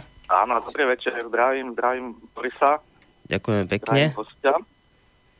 Ja by som mal takú malú poznámočku k tomu, čo hovoril e, host, že do tých prvých e, línií sa dávajú mladé malé baby s tými bielými košielkami. Áno, dokonca Demeš, to je taký hlavný organizátor týchto všetkých e, oranžových revolúcií, to dokonca tiež takto popísal, že sa to takto robí. A naviac on to ešte má zdokonalené tak, že oni majú také malé kečupy u seba a keď, keď proste sa tam trošku niečo zohelie vpredu, oni akože padnú na zem a s tým kečupom si proste natrú tie biele košielky, aby to vypadalo ako krv. Samozrejme na blízku sú už kamery západných reportérov, ktorí proste už hneď toto snímajú, je tam, e, jak tam tečie krv. Takže asi takto. Áno, však vy ste práve citovali, myslím, veci z toho Lenovo Observer, o, ktorým, o ktorom hovoril aj, aj pán e, Rafaj. E, má nejaký taký názov, že americkí revolucionári, myslím, alebo niečo podobné a veľa je tam toho venovaného pánovi Demešovi. To inak veľmi vrúcne odporúč, odporúčame všetkým prečítať, takže ďakujeme veľmi pekne za tento telefonát. Majte sa pekne do počutia. No a ja ešte dokončím tú vec, ak samozrejme môžete reagovať aj na toto, pán e, Rafaj, len možno dokončím tú vec, čo som chcel povedať, že e, my si tu kladieme otázky dnes večer, ktoré by si mali klásť aj tie iné médiá, ale nemôžu si ich klásť, lebo sú financované cez reklamu, v rukách oligarchov, je to proste problém. A my si tie otázky môžeme tu klásť a sú to, sú to normálne legitímne otázky to nie je tak, že keď sa povie slovko Soroš alebo Šoroš, tak teraz tu všetci Ježiš Mária, konšpirátori, blázni. Nie, to je, to je reálna postava, ktorá niečo reálne robí. A to, čo robí, nie je zrovna veľmi pekné. A tí, ktorí teraz pri Šorošovi sa vám ježia vlasy, tak sa pozrite, čo vy hovoríte o Putinovi. Keď sa povie Putin, tak vy robíte presne to isté. Tak sa ukľudnite a počúvajte teraz o pánovi Šorošovi, lebo o tom sa teraz budeme trošku baviť. Je to legitímna otázka. Uh, pán Šoroš, ja len tak v skrátke poviem, však celkom myslím, že výstižne ho opísal myslím, že ten uh, poslanec Smeru, pán Blaha, ktorý na tlačovej besede pod predsedou Smeru na jednu z novinárskych otázok celkom presne odpovedal, čo tento pán robí.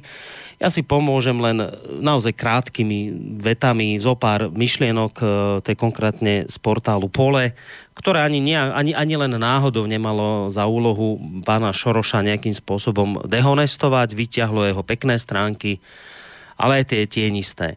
No a pokiaľ sa bavíme o tých tienistých, tak čo píše portál Pole? Je pomerne známe, že svoje miliardy tento pán Šoroš nadobudol špekuláciami na finančných trhoch, využívajúc pritom zraniteľnosť národných ekonomík.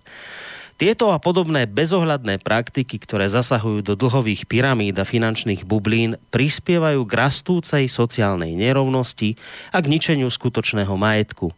Ide o hru, kde sa hazarduje s ľudskými životmi. Šoroš tak, svoje, Šoroš tak svoju filantropiu v podstate hasí, ešte raz, Šoroš tak svojou filantropiou v podstate hasí problémy, na ktorých vytvorení sa sám podielal v skrátke, pár vetami, kto je pán Šoroš. Isté aj pekné veci robí, filantropia a tak ďalej, ale má jednoducho tieto veci za sebou. Finančné špekulácie, jednoducho zosadil Libru, v azijskej banke niečo spôsobil, ja ho až tak nesledujem, neviem, ale proste vieme, je to dokázané, že spôsobil veľa zlých vecí. Dnes, keď poviete slovko Šoroš, tak ste proste blázon, konšpirátor, to je niečo neskutočné, ako ste si tohto starého pána vôbec dovolili zobrať do úst. No ale vidíte sami, to, čo som vám prečítal, no nie je to taký úžasný pán a taký čistý, ako sa nám ho snažia naše médiá prezentovať. A teraz k tej otázke. Uh, celé to vlastne, čo sa stalo touto vraždou, to už bolo samo o sebe samozrejme napäté. Hneď vybehol prvý pán Nicholson, ktorý prišiel s témou talianskej vraždy, odtedy vlastne podobne ako pri Gorile, na ktorú nás pán Nicholson nejakým spôsobom E, nasmeroval, tak aj v tomto prípade nasmeroval našu pozornosť a emócie už po tomto jeho vystúpení samozrejme bublali. Ale ono sa to ešte stále tak nejako ako tak držalo pod takou pokrievkou až do momentu, kým teda mal tlačovú besedu pán premiér Robert Fico, ktorý reagoval na e, slova prezidenta Kisku, ktorý teda navrhol buď rekonštrukciu vlády, alebo predčasné voľby. To samozrejme Fica dožralo, lebo mal pocit, že Kiska hovorí o niečom, do čoho by sa starať ako prezident nemá, lebo na to nemá žiadne právomoci a tak ďalej. A vyťahol tú neuveriteľne komplikovanú vec. Na tlačovej besede sa premiér Robert Fico opýtal prezidenta Kisku. Prečo ste sa, už si ten dátum nepamätám, to bolo niekedy minulý rok, prečo ste sa stretli e, s pánom Georgeom Šorošom, sám na súkromnej pôde, nie na pôde slovenského veľvyslanectva. A o čom ste teda diskutovali, keďže tam členovia delegácie slovenskej prítomní byť nemohli. Myslím, že pán Krpelán zareagoval nejakým tým spôsobom, že však tam bol pán Korčok, pán Korčok potom neskôr povedal, to je jeden z tých diplomatov, že tam na tom stretnutí nebol, ale že podľa neho tieto veci zo zahraničia ovplyvňované nie sú. Ale skrátka, skrátka dobre, Robert Fico položil legitímnu otázku. Môžeme sa samozrejme baviť o tom, prečo sa to Fico pýta teraz a prečo sa to nepýtal skôr. To je veľmi dobrá otázka, lebo tá možno aj tak trošku Fica ube, uh, usvedčuje z toho, že nehrá celkom čistú hru pri tomto Šorošovi, že ho vyťahne len vtedy, keď sa mu to hodí. Ale dodajme teraz bokom. Teraz sa pýtame na pána Šoroša a na to, či je táto otázka, teda pýtať sa, prečo sa prezident zvrchovaného štátu stretáva s týmto tzv. filantropom, ale z toho, čo som vám aj teraz prečítal, je to v prvom rade špekulant finančný, ktorý cez sieť svojich mimovládnych organizácií dokázateľne ovplyvňuje a ovplyvňoval dianie v rôznych krajinách. Je legitímna otázka, prečo sa prezident zvrchovaného štátu s týmto človekom stretáva za zatvorenými dverami, kde si na nejakom súkromnom pozemku, bez prítomných členov delegácie. Samozrejme na to žiadna odpoveď neprišla, ale respektíve bola taká tá odpoveď extrémne smiešná, že bavili sme sa o Rómoch e, zo Spišského Hrhova. No dobre, tak to si môžete nechať pre seba takéto hlúposti. A, ale skrátka a dobre, táto legitímna otázka je dnes niečo, pán Rafaj, čo sa, čo sa, prepáčte, už, už idem k čo sa nesmiete spýtať. Čo keď čo keď sa opýtate, tak je to niečo tak neuveriteľné, že to spôsobí až dokonca taký mediálny otraz, že denník ZME a denník, myslím, HN, ak sa mýlim, tak nech mi prepáčia, povedali, že oni už ďalej nebudú chodiť na tlačové besedy premiéra, ak mieni ďalej konšpirovať. Tak sa teda pýtam, že kde sme sa to my v tejto spoločnosti dostali, že legitímna otázka na pána Šoroša je dnes vnímaná médiami tak, niektorými ako sme a HN online, alebo kto to bol, je vnímaná tak, že jednoducho oni sa rozhodli cenzurovať a už ani nedávať vôbec priestor premiérovi pri týchto otázkach, lebo to oni uzavreli ako jednu obludnú, neuveriteľnú konšpiráciu, ktorú oni jednoducho nebudú ďalej v žiadnom prípade šíriť ďalej do sveta. Tak tá moja otázka, zase taká všeobecná, širšia je na vás, pán e, Rafaj, že čo je toto za neuveriteľná doba, do ktorej my sme sa dopracovali, že akákoľvek legitímna otázka na pána Šoroša je dnes vnímaná ako niečo neuveriteľné, hrôzostrašné, čo vy si ani len nesmiete dovoliť vysloviť. Zrejme, zrejme máme v našej spoločnosti aj e, kastu nedotknutelných, o ktorých sa nesmie alebo nemalo by sa rozprávať, ako ste správne naznačili. A z okolností túto kauzu pána prezidenta pomerne dobre poznám, pretože sme ju v inštitúte analyzovali a na tieto otázky mu oficiálnou cestou položil dokonca iný ústavný činiteľ, a to nezávislý poslanec Marček, ktorý dokonca musel opakovane asi po, po troch týždňoch dať urgenciu a podotýkam, že musel dokonca siahnuť pod uh, inštitút uh, zákona 211 o slobodnom prístupe k informáciám, pretože aj prezident a prezidentská kancelária patria medzi povinné osoby podľa tohto zákona. Uh, videl som dokonca aj tie odpovede, ktoré prišli z prezidentskej kancelárie a vyhýbavejšie odpovede som oficiálnou cestou zatiaľ ešte nevidel, priznám sa.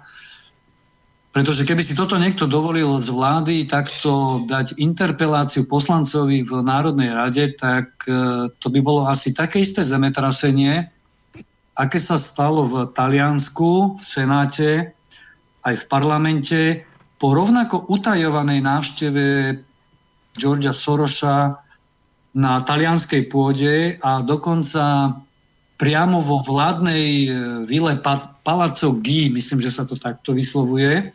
Vtedy bol pri moci premiér Gentil, Gentilioni, vlastne on teraz uh, skončil, lavicový premiér. A toto stretnutie bolo utajované, uh, neboli zverejnené žiadne fotografie, nejaká informácia na oficiálnom webe ani premiéra, ani talianského úradu vlády a tam množstvo senátorov kládlo veľmi jasné odpovede, otázky a žiadalo odpovede od premiéra, prečo sa stretol, za akým účelom, prečo to bolo utajované. Takže my nie sme nejaká výnimka Slovensko, že začíname sa zrazu zaujímať o, o pána Soroša a objavili sme ho až teraz, keď ostatní objavili Ameriku. E, takéto pohoršenie vzbudzuje v podstate vo viacerých krajinách alebo nedôveru.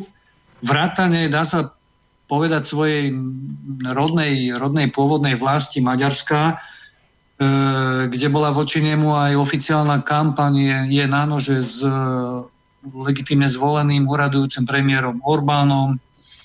Dokonca štát e, Izrael nie, nie je žiadnym tajomstvom, že, že George Soros má židovský pôvod, takže má určite vzťah, alebo mal by mať vzťah aj k židovskému štátu Izrael, tak oficiálne kruhy ho rovnako kritizujú a považujú za personu non grata z toho dôvodu, že podporuje finančne a organizačne e, teroristov a organizácie, ktoré, ktoré destabilizujú e, izraelský štát. Inak George Soros napriek svojim miliardám nie je nejaký pravičiar, on je on je, on je klasický neomarxista, posadnutý nejakou víziou nastolenia nového svetového poriadku, pretože aj marxisti a komunisti boli posadnutí zjednotením proletárov na celom svete a nastolením tiež nejakej ich e, červenej e, diktatúry a, a totality.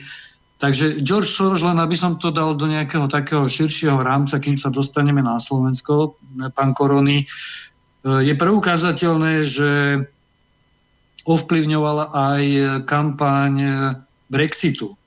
Že ovplyvňoval podľa zverejnených a uniknutých mailov z portálu DC Leaks európske voľby, respektíve voľby do Európskeho parlamentu v roku 2014 a rovnako je zachytená a zverejnená jeho komunikácia s vtedajšou ministerkou zahraničných vecí Spojených štátov Hillary Clintonovou, kde jej píše Milá Hillary, asi v takomto duchu familiárnom, v blízkej dobe e, bude potrebné podporiť alebo nominovať e, človeka, e, sprostredkovateľa v, v dialogu na Západnom Balkáne. Myslím, že sa to týkalo kosovských záležitostí a mal by to byť e, politik z východnej Európy a bla bla bla.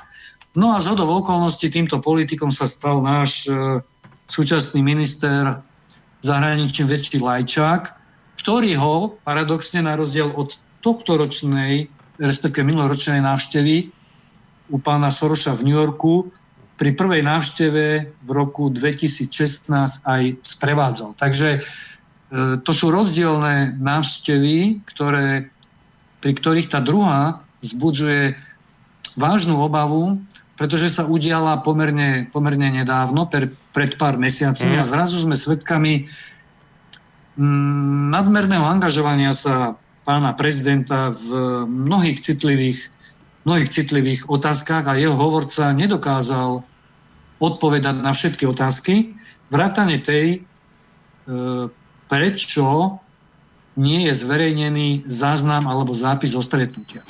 Totiž e, povinné osoby, medzi ktoré patrí aj prezidentská kancelária, ktoré idú na oficiálne stretnutia, vrátane zahraničných misií, musia povinne e, vyhotovovať záznam o stretnutí a zo stretnutia. Toto dodnes transparentne, demokraticky, mentorsky a neviem ako tváriaca sa prezidentská kancelária na čele s hlavou štátov verejnosti občanom Slovenskej republiky, ktorí sa pýtajú, čo sa tam udialo, o čom okrem cigánskej otázky sa hovorilo, e, nezverejnili a pravdepodobne takýto záznam ani nemajú. Takže hmm. otázka následná by mala byť, e, došlo zo strany pána prezidenta k porušeniu zákona? No, e, teraz niekoľko takých najskôr rečníckých otázok a potom jedna priama na vás, pán Rafaj, že tá rečnícka otázka, že je takáto.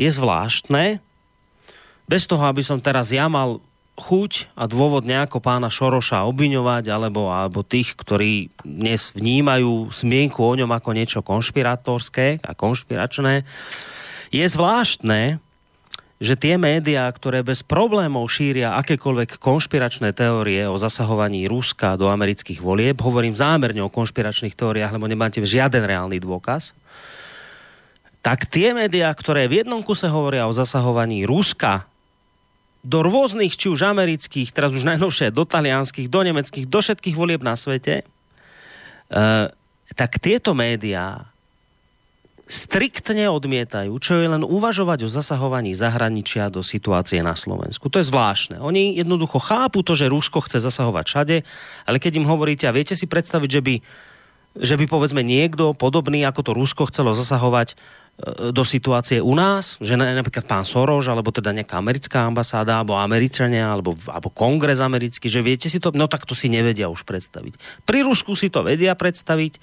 ale pri pánovi Šorošovi to samozrejme e, v žiadnom prípade nejde. Tam sa to jednoducho predstaviť e, vôbec nedá.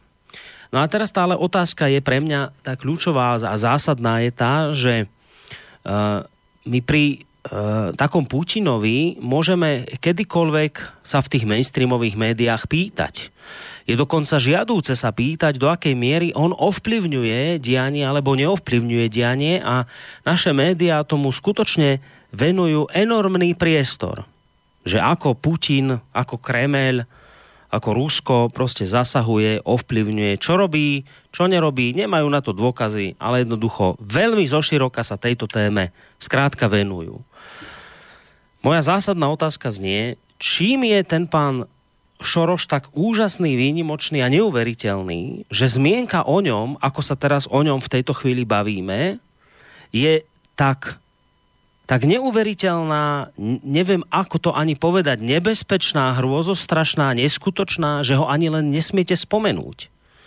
Že, že vy si dnes v tejto, v tejto spoločnosti, pokiaľ chcete byť nie ako my, lebo my sme sa už dávno stali nejakými vyhnancami na okraji spoločnosti, ale pokiaľ chcete byť akože renomovaný novinár, pokiaľ chcete byť renomovaný analytik, renomovaný e, nejaký sociológ, renomovaný politológ, no tak tieto otázky si predsa nesmiete klásť. Vy, vy pána Šoroša nesmiete porovnávať s nejakým Putinom, že ak Putin po- zasahuje, tak môže aj Šoroš zasahovať. To sa nesmie stať. To je proste nie, akože, to je niečo, čo sa nesmiete pýtať. To je niečo, čo neexistuje, čo je konšpirácia, čo je obludné, hrozostrašné, neexistujúce. No tak sa teda pýtam, pán Rafaj, že čím je to spôsobené táto táto skutočnosť, v ktorej žijeme, že meno pána Šoroša je v slušných kruhoch, akože v tých slušných kruhoch, niečo, o čom sa nebaví a niečo, čo sa proste nespochybňuje. Niečo, o čom vy nemôžete viesť akože negatívnu polemiku v zmysle, ako povedzme v tejto chvíli my. že aj, po, aj si dovolíte zapochybovať. Čím je to spôsobené, že jednoducho akože v tej slušnej spoločnosti sa tieto témy jednoducho nenastolujú? Ja vám, ja vám rád odpoviem a ďakujem za túto otázku. A odpoviem vám aj e, nielen podľa môjho názoru, ale aj myslím, že aj skúsenosti. Mm, keďže pochádzam z generácie, ktorá si ešte pamätá socializmus, aj ten stav, keď e, verejnosť chápala, že nesmie sa pýtať na niektoré náležitosti a už vôbec nie verejne pre Boha. Takže čas verejnosti a poslucháčov nás E, pochopí, o čom hovoríme.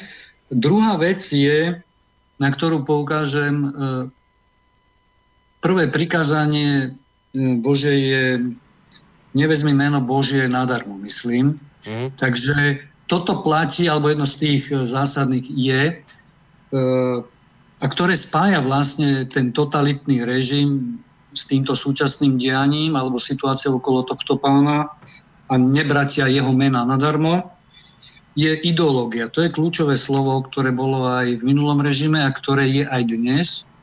V minulom režime to bol akýsi marx-leninizmus a v tomto režime je to neomarxizmus a ukazuje sa, že neomarxizmus postihol nie len mnohých ľudí, aktivistov v treťom sektore, nájdeme ich medzi politikmi, ale ani novinári nie sú bez e, vyznania a svetonázoru, takže je legitimné hovoriť, že aj mnoho novinárov zdieľa neomarxistické dogmy alebo ideály a preto konajú tak, ako konajú, dokonca sa uchylujú títo transparentní a demokratickí novinári aj k cenzúre, čo je niečo pre novinára nepredstaviteľné. A pokiaľ hovoríme ale o pánovi Sorošovi, tak e, dajme to na správnu mieru v tom, že ani ja si nemyslím, že nejaký starý ujo e, sedí v New Yorku za počítačom a sleduje pozorne dianie na Slovensku a drží pri oboch ušiach e, dva mobilné telefóny a telefonuje tu niekomu a dáva príkazy, čo majú urobiť a ako reagovať, to je jednoducho e, fikcia, áno.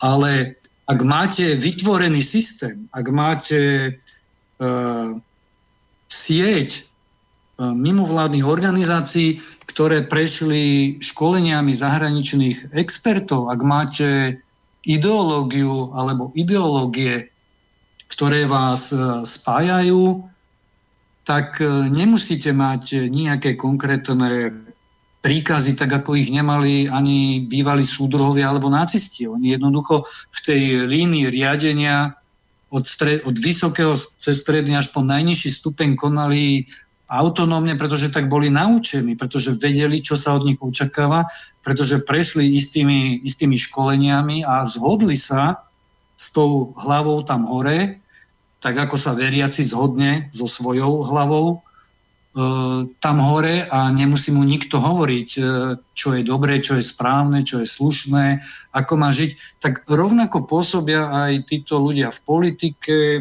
v treťom sektore, aj e, aj medzi novinármi. Takže toto je také praktické vysvetlenie pre poslucháčov, lebo mnohí by mohli nadobudnúť dojem, že, že, že starý Ujo niekde sedí a úpenlivo sa venuje len jednej zo 127 krajín, ktorej rozložili stany e, jeho mimovládnych organizácií, ktoré sú teda nie jeho, ale sú riadené alebo podporované e, a tak ďalej a tak ďalej, to známou nadáciou otvorenej spoločnosti alebo Open Society Foundation, ak sa to volá v angličtine a pôsobí centrála v, v New Yorku. Takže e, poviem ešte to, že nebrať e, váhu a vplyv e, Georgia Sorosa na dianie u nás i vo svete je vlastne istým spôsobom dehonestovanie jeho, jeho osoby paradoxne tými, ktorí ho zjavne zbožňujú. Ako myslieť si, že že, že, že bohatí a vplyvní ľudia, ktorí majú takéto obrovské know-how zosieťovaných e, mimovládnych organizácií, nadácií a predovšetkým aj analytických think tankov, ktoré, ktoré pracujú na rozpracovávaní vízií, ako napríklad e, Freedom House, ktorý pôsobí aj na Slovensku a sú tam prepojenia, povedzme aj priamo na nadáciu jeho, tak si spomínam, že um, tento analytický dom, v, v, ktorý má sídlo tiež v New Yorku, ešte v polovičke 80. rokov varoval oficiálne vládu Spojených štátov amerických, že pokiaľ sa bude šíriť tzv. americká kultúra do sveta, tak e, bude to mať za následok, alebo už to má, ničenie mnohých dôležitých e, tradičných odvod a dokonca aj kultúr a, a tých tradičných národov, ktoré vymierajú. Ale bola tam samozrejme poznámka počiarov. Je to vraj nevyhnutné, pokiaľ šírenie tzv. dnes môžeme povedať globálnej kultúry v rámci posilňovania globalizmu, voči čomu mimochodom už sa obrátil a bojuje e, súčasný americký prezident e, Donald Trump. E, vraj je to nevyhnutné na ďalšie šírenie demokracie. Takže mm, nebezpečenstvo tejto ideológie a týchto ideológií a procesov je v tom, že ich nositeľia sú presvedčení, že sú výnimoční a že bez ich e, účinkovania e, by ani tu na Slovensku, ani nikde vo svete nebola demokracia. Čiže je to jednostranný výklad videnia sveta a čo je oveľa nebezpečnejšie a čo sa potvrdzuje, tak je to, že každá ideológia si počase vytvorí a určí svojho triedného nepriateľa. Či domáceho alebo zahraničného. O tom zahraničnom sme už hovorili. Veď e, Putin, Rusko, Čína, Východ a tak ďalej. A toho vnútorného sme sa tiež dnes dotkli a e, žiaľ Bohu sú aj neidentifikovateľní alebo amorfní triední nepriatelia, to znamená nositeľia pluralitných informácií, alternatívne, slobodné médiá, ktoré nepodliehajú týmto dogmám hlavného prúdu, ktoré sa pýtajú aj na otázky, ako sa pýtate vy a rádio, slobodný vysielač.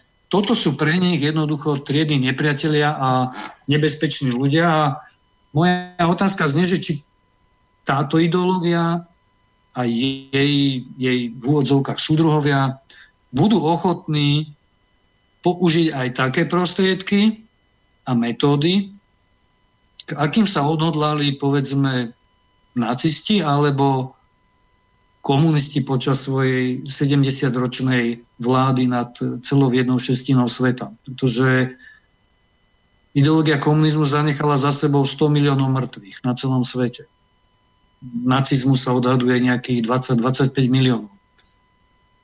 A keď si pozrieme ďalšieho filantropa pána Billa Gatesa, ktorý má rovnako vplyvnú, ak nie ešte vplyvnejšiu nadáciu, tak e, on sa na jednom stretnutí, myslím, že tá spoločnosť sa v skratke volá TED, vyjadril, že on e, bude podporovať redukciu populácie zemskej, pozemskej, z toho dôvodu, že mu prekáža globálne oteplovanie, ktoré ničí planetu a za týmto globálnym oteplovaním je údajne činnosť človeka a um, čitateľ, ja keď som to čítal, tak som bohužiaľ pochopil asi toľko, že je nás tu veľa, 7 miliard ľudí a že ich, nás proste treba nejakým spôsobom redukovať. On tam aj potom spomína vakcináciu a rôzne ďalšie projekty. A z tohto už naskakuje husia koža.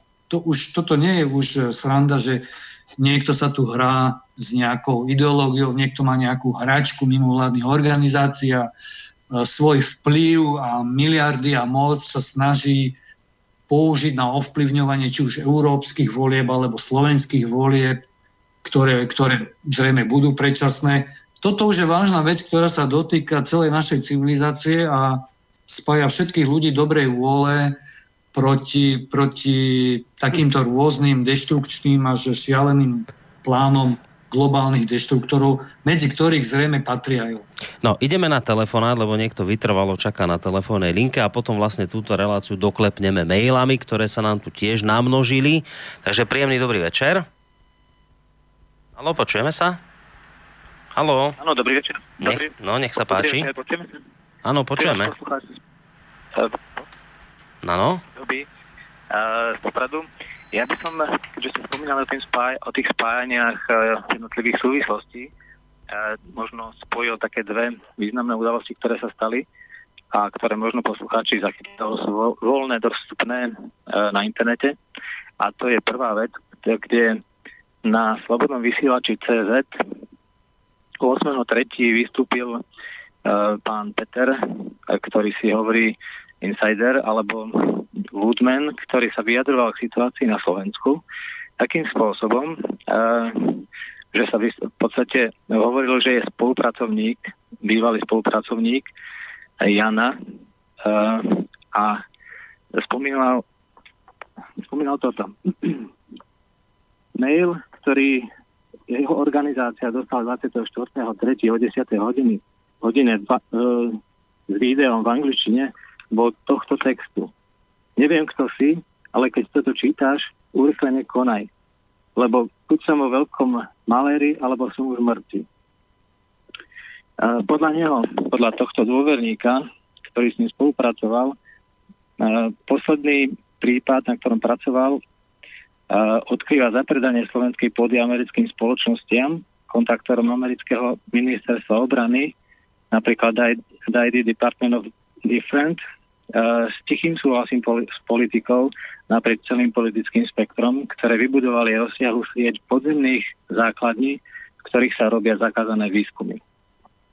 Martina, archeologička, podnikala niekoľko výprav do Latinskej Ameriky, pri ktorých mala, mali byť objavené časti do seba zapadajúcich vysoko vyspelých technológií, o ktoré sa zaujímala americká armáda. Po zásahu špeciálnej jednotky sa však Martinu za, zabiť nepodarilo. Uh, celé to znie dosť absurdne, až do momentu, kým si nespojíte ďalšiu vec, ktorá sa stala 28.2. Uh, na základe komentára politického analytika Viktoria Piakina z 5.3., ktorý sa riadi metodikou koncepcie sociálnej bezpečnosti a uh, uh, dostatočne všeobecnou teóriou riadenia supersystémov. A pravdepodobne sa možno tým riadi aj ruský prezident, pretože 20 rokov v podstate vyvinuli metodiku, ktorá popisuje vzťahy a sociálne systémy v, po svete, tak tento analytik spomína, že 28.2. na ženevskej konferencii o zbrojení e, Sergej Viktorovič Lavrov urobil prehlásenie, po ktorom prebehla vlna zrušenia po celom svete. Čo povedal? Povedal, že USA pripravujú vojnu, pripravujú jadrovú vojnu proti Rusku bojovať, ale budú európske cvičené opičky miesto bielých páničkov sáhybov z USA. Na to ich pripravujú na vojnu s Ruskom, v ktorom majú zhorieť. Situácia je maximálne kritická. A v akých podmienkach urobil toto prehlásenie? Urobil, to v prehlase, urobil toto prehlásenie v podmienkach, kedy sú už vytvorené sklady potravín a ďalších vojenských materiálov. Kedy boli na, západ, na západe sformované útočné skupiny – rovnaké e, skupina vojsk je pripravená na... No, pán poslucháč, trošku do toho skočím, no mám posledných 5 minút a mám tu zhruba 10 mailov ešte, tak e, Áno, uh, kvôli tomu krátka, trošku to skúsme skrátiť, no, ak sa dá. Krátka, ak by som teda to len zhrnul, celé to môže súvisieť práve s, takýmto, uh, s takým niečím väčším, uh, čo na, na prvý pohľad vyzerá ako naozaj na veľká konšpirácia, ale podľa tohto insidera podľa toho, e, malo by to skončiť až e, do podoby, kedy sa dá Rusko v podstate prepadnúť len s pomocou zradcov vnútri, kedy by policajné misie nabehli do tejto krajiny a prevzali si majetok, ktorý v podstate im tí zradcovia odozdajú. Dobre, ďakujeme za tento telefonát. E, iba kvôli tomu naozaj, že máme krátko už do konca relácie, takže majte sa pekne do počutia. E, ja za seba poviem, že mne toto príde ako, ako úplne strelená, šialená vec, prepojiť Kuciaka s Ruskom a vojnou a ešte tá, tá chúďa Martina zabitá objavila niečo pre archeologicky. Viete, že akože dobre, veď pýtajme sa otázky, klaďme si otázky, ktorú, ktoré si nemôže z, z rôznych dôvodov klásť mainstream, to sú objektívne dôvody, lebo sú proste financovaní z reklám, lebo ich vlastne oligarchovia, pretože im tam proste obsah vytvárajú mimovládky, ktoré im tam dotlačajú svojich, svojich akože pseudoodborníkov, tak samozrejme o týchto témach oni nebudú diskutovať, nebudú si klásť tie otázky, ktoré si tu dnes kladieme my. Ale ja za seba hovorím, však vy máte, ak máte iný názor, tak ho povedzte samozrejme pán Rafaj, ale mám pocit, že by bolo strašne zlé, keby sme už utiekli až k takýmto veciam, že proste dole pod zemou, tajné základne, Kuciak objavil, archeologička vykopala, vojna s Ruskom, proste hrozné veci. To sú, to už je akože ta, no, tak prekomplikované. To rešpektujeme to a že, že, že bola takáto informácia, berme to na vedomie, ale uh, ja skôr by som zacitoval uh, Igora Matoviča, on povedal doslovne, citujem, smrťou Jana Kuciaka sme dosiahli. A, a mhm. potom to pokračovalo a počul som to na internete na video, poznám hlas e, Matoviča, bol to jeho identický hlas, nebol nikomu podobný a to, pri tomto hlase ma zamrazilo, lebo on to povedal aj v takom kontexte a takou farbou hlasu a takou kadenciou, že e, nechcem to ani domysleť radšej, e, čo tým chcel povedať, že čo, čo oni dosiahli.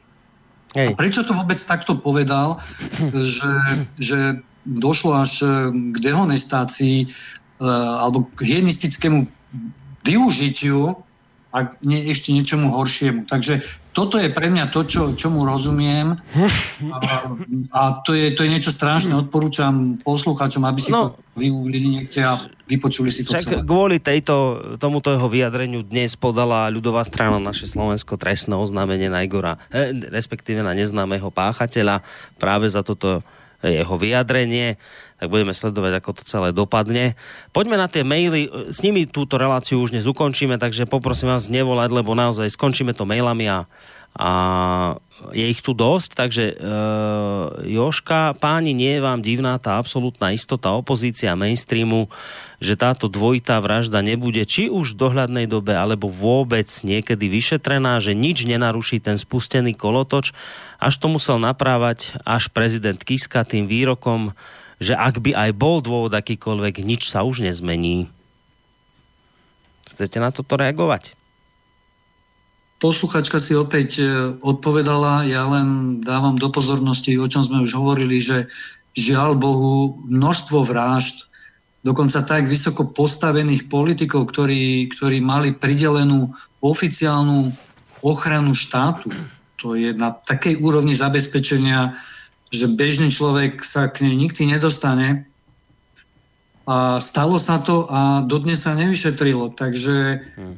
mali by sme sa pripraviť možno aj na ten najhorší scenár a variant, že pokiaľ to bolo dobre pripravené, tak naozaj verejnosť sa nemusí dostať k, k páchateľom, alebo sa dostane k páchateľom, ktorí boli najbližšie na porudzi. Bohužiaľ aj to sa stalo. Miro píše, skúsim zopakovať nezodpovedanú otázku. Zo všetkých tých teórií o vražde novinára a jeho priateľky bohužiaľ ešte jedna teória nebola zodpovedaná. Mohla sa jednať o náhodnú vraždu, najatý vrah zavraždil niekoho iného, než mal. Možno mal zavraždiť nejakého podnikateľa v okolí. Všetko ostatné, čo sa stalo potom, môžu byť vykonštruované teórie. Vrah nie je a ak je, tak dávno v zahraničí a policia vydá medzinárodný zatýkač na neznámu osobu žijúcu neznámo kde. Prípad nebude nikdy objasnený a e, všetci budú očistení z obvinení, e, presne ako u Dudského a Valka, ako pán Rafaj spomenul. Myslím ale, že Val- Valková vražda bola objasnená. E, e všetko ostatné, píše ďalej poslucháč, je humbuk a boj o korytá stejne nie je koho voliť a noví ľudia v politike ešte nie sú, teda zatiaľ. Často ukáže a podľa mňa sa časom taká teória skôr či neskôr potvrdí. Takže tá nebola ani otázka, ale skôr taký názor. Uh, ale ak chcete, samozrejme, môžete k tomu niečo povedať, prípadne môžeme ísť na ďalší mail. Trafil klinec po hlavičke, že nie je koho voliť v tejto situácii. Uh... Respektíve takého, ktorý by, ktorý by upokojil situáciu a vlial do ľudí, do spoločnosti nádej, že dôjde k zásadným transformačným zmenám. Nie je v tom, že či sa vymení nejaký policajný prezident alebo niekto s tromi hviezdičkami za jednohviezdičkového generála, či tam niekto obsadí niečo, či príde nejaký vyšetrovateľ. To sú všetko nepodstatné veci. Tu je, tu je proste už chorý systém, za ktorý už pomaly uh, začínam tomu veriť, že ani nemôžu niesť zodpovednosť tí, ktorí sa tvária, že oni tu rozhodujú.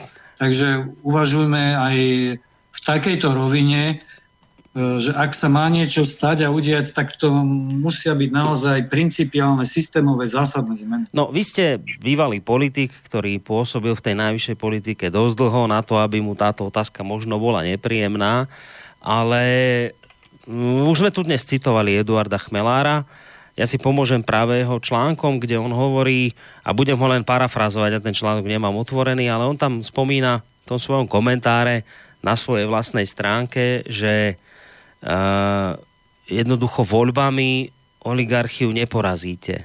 Inými slovami naznačuje to, čo nám povedal vlastne Haščák z Penty, jeden spolumajiteľ Penty, počas kauzy Gorila, už to môžem povedať tak, ako to povedal, je po 22. Zase nie je to taká strašná nadávka. Haščák nám všetkým odkázal, že sme hovná. Veď to bolo zachytené, veď to, vám, veď to nám všetkým povedal a ten chlap má dostatočne dobré skúsenosti a prehľad na to, že vedel, čo v tej chvíli hovorí.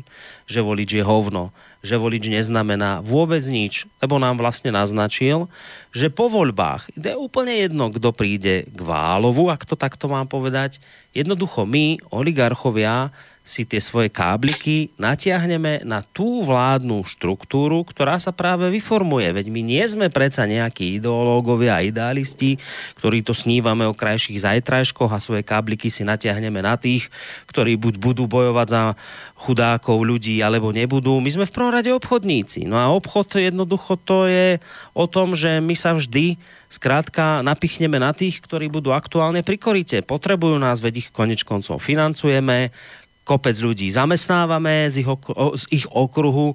Takže jednoducho, v podstate aj ten chmelár naznačil, že jednoducho je tu oligarchia, ktorá vládne a prestaňme si myslieť, že my voľbami niečo zásadné meníme. Tu potrebujeme nejaké zásadné, systémové, štruktúrálne zmeny v zmysle napríklad e, o noveli zákona o financovaní politických stranách a takýchto veciach. Toto keď sa neodstráni, toto keď nebudeme mať odstránené, tieto veci, že nám tu skrátka oligarchia vládne, my sa neposunieme ďalej. Ja viem, že otváram ďalšiu tému, ja som chcel uh, už pred tromi minútami skončiť, ale... Ja to... na ňu odpoviem no, iba jedno no, Ja som sa to aj preto s tým začal, lebo však vy ste bývalý politik, no. ktorý v Národnej rade strávil dosť času, že ako sa vám vôbec takéto veci počúvajú, keď, keď ľudia hovoria? Áno, uh, je na tom samozrejme pravda, čo sa hovorí. Mnohé strany a to sa čudujem, že nevedia fungovať e, zo štátneho príspevku, pretože on je dostatočne veľký na to, aby dokázal, dokázala konkrétna strana fungovať, mať aparát, profesionalizovať Um, jednoducho toto je zrejme nenažratosť a to nesúvisí so systémom politických strán. Tam, sú, tam je chyba v, v ľuďoch. Tam nám zlyháva človek, e, ktorý jednoducho hrabe k sebe a nemá dno. A našťastie môžem povedať, že som 6 rokov pôsobil ako poslanec v strane, ktorá e, v tom čase nemala nejakého, alebo ani dovtedy nemala nejakého oligarchu. Nejakého. A na toto môžem byť e, v tomto, v tomto čase pomerne hrdý. Na rozdiel napríklad od takého Belu Bugára, ktorý je v parlamente už 28 rokov a dokonca nepretržite. A spomínajú sa rôzni oligarchovia vrátane zo Žitného ostrova. A keď sme pri tom slove žitný, tak pani Žitňanská, žiaľ Bohu, už je v tretej strane nie ako poslanec, prebehlík, ale ako ministerka. Aj nad týmto by sme sa mali zamyslieť a dokonca verím tomu, že keby e, Bugár nebol ohlásil, že aj odchádza, aj neodchádza z koalície a chce byť aj nechce byť vyhodený alebo odídený, tak e, keby toto neurobil, tak pani Žitňanská bude po štvrtýkrát ministerka, ale úplne za inú stranu. Takže toto sú, toto sú už e, morálne zlyhania. Čudujem sa ľuďom, ktorí, ktorí volia takýchto ľudí, ktorí jasné, môžete sa potknúť, môžete, môžete, môže sa tam niečo zmeniť a v priebehu vašej kariéry môžete prejsť do nejakej inej strany raz za život, ale nie 3-4 krát. A takých je tam preboha viac. Uh, poďme na ďalší mail. Kladiem si otázku v súvislosti s vraždou Kuciaka a Kušnírovej. Naznačujete možné súvislosti a podozrenia. Nie je to paranoja, je to dobré rozvíjať rôzne domnienky bez dôkazov. Uh, nie je lepšie podporiť upokojenie situácie, podporiť zbieranie, zbieranie výsledkov a dôkazov? Aha, čiže, čiže posluchač naznačuje, že týmito našimi teóriami, ktoré sme tu dnes rozvíjali, môžeme vlastne len akoby prispievať e, k tomu, že tá situácia v spoločnosti bude akoby iba horšia, e, národ iba rozdelenejší, e, že či, nie, či by sme lepšie neurobili, keby sme situáciu upokojovali a podporili zbieranie výsledkov a dôkazov.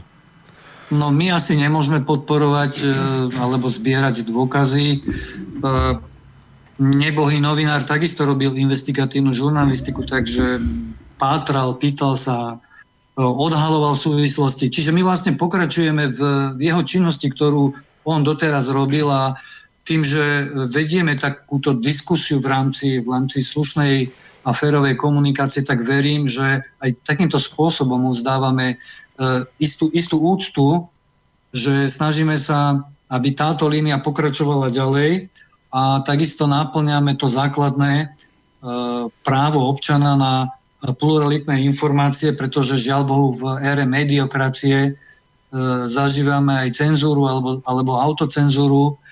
A ja nie som zastanca toho, že čo oko nevidí, to srdce neboli. Asi to chcel mm. posluchač povedať, ale položme si otázku, kam by sme sa dostali, keby sme si zakryli oči a povedali by sme, že bubáci vonku nie sú.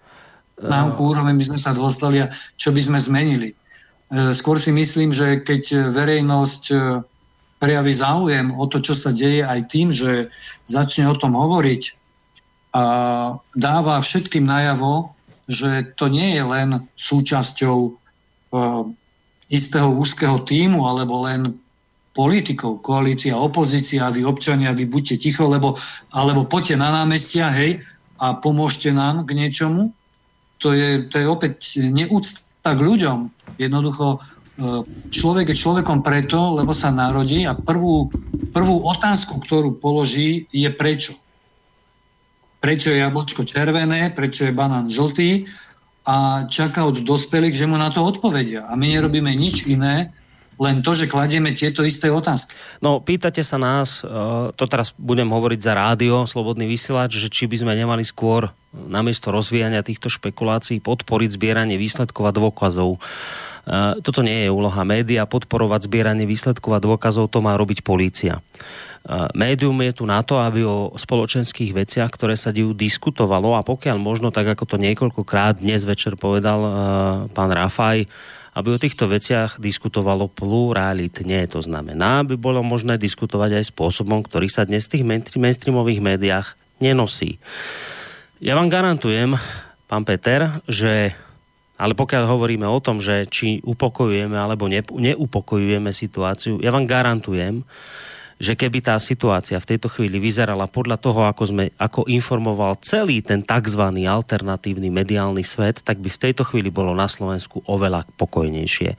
Pretože nech som si otvoril akékoľvek alternatívne médium bez toho, aby sme túto tému medzi sebou v rámci alternatívnych médií nejakým spôsobom kon, konzultovali a komunikovali. Vôbec nič také nebolo. My sme sa na žiadnom takom e, stretnutí nezišli nič sme spolu ne, ne, nerozoberali medzi sebou alternatívne médiá a napriek tomu, nech si otvoríte dnes akékoľvek alternatívne médium, nájdete v ňom tú istú výzvu.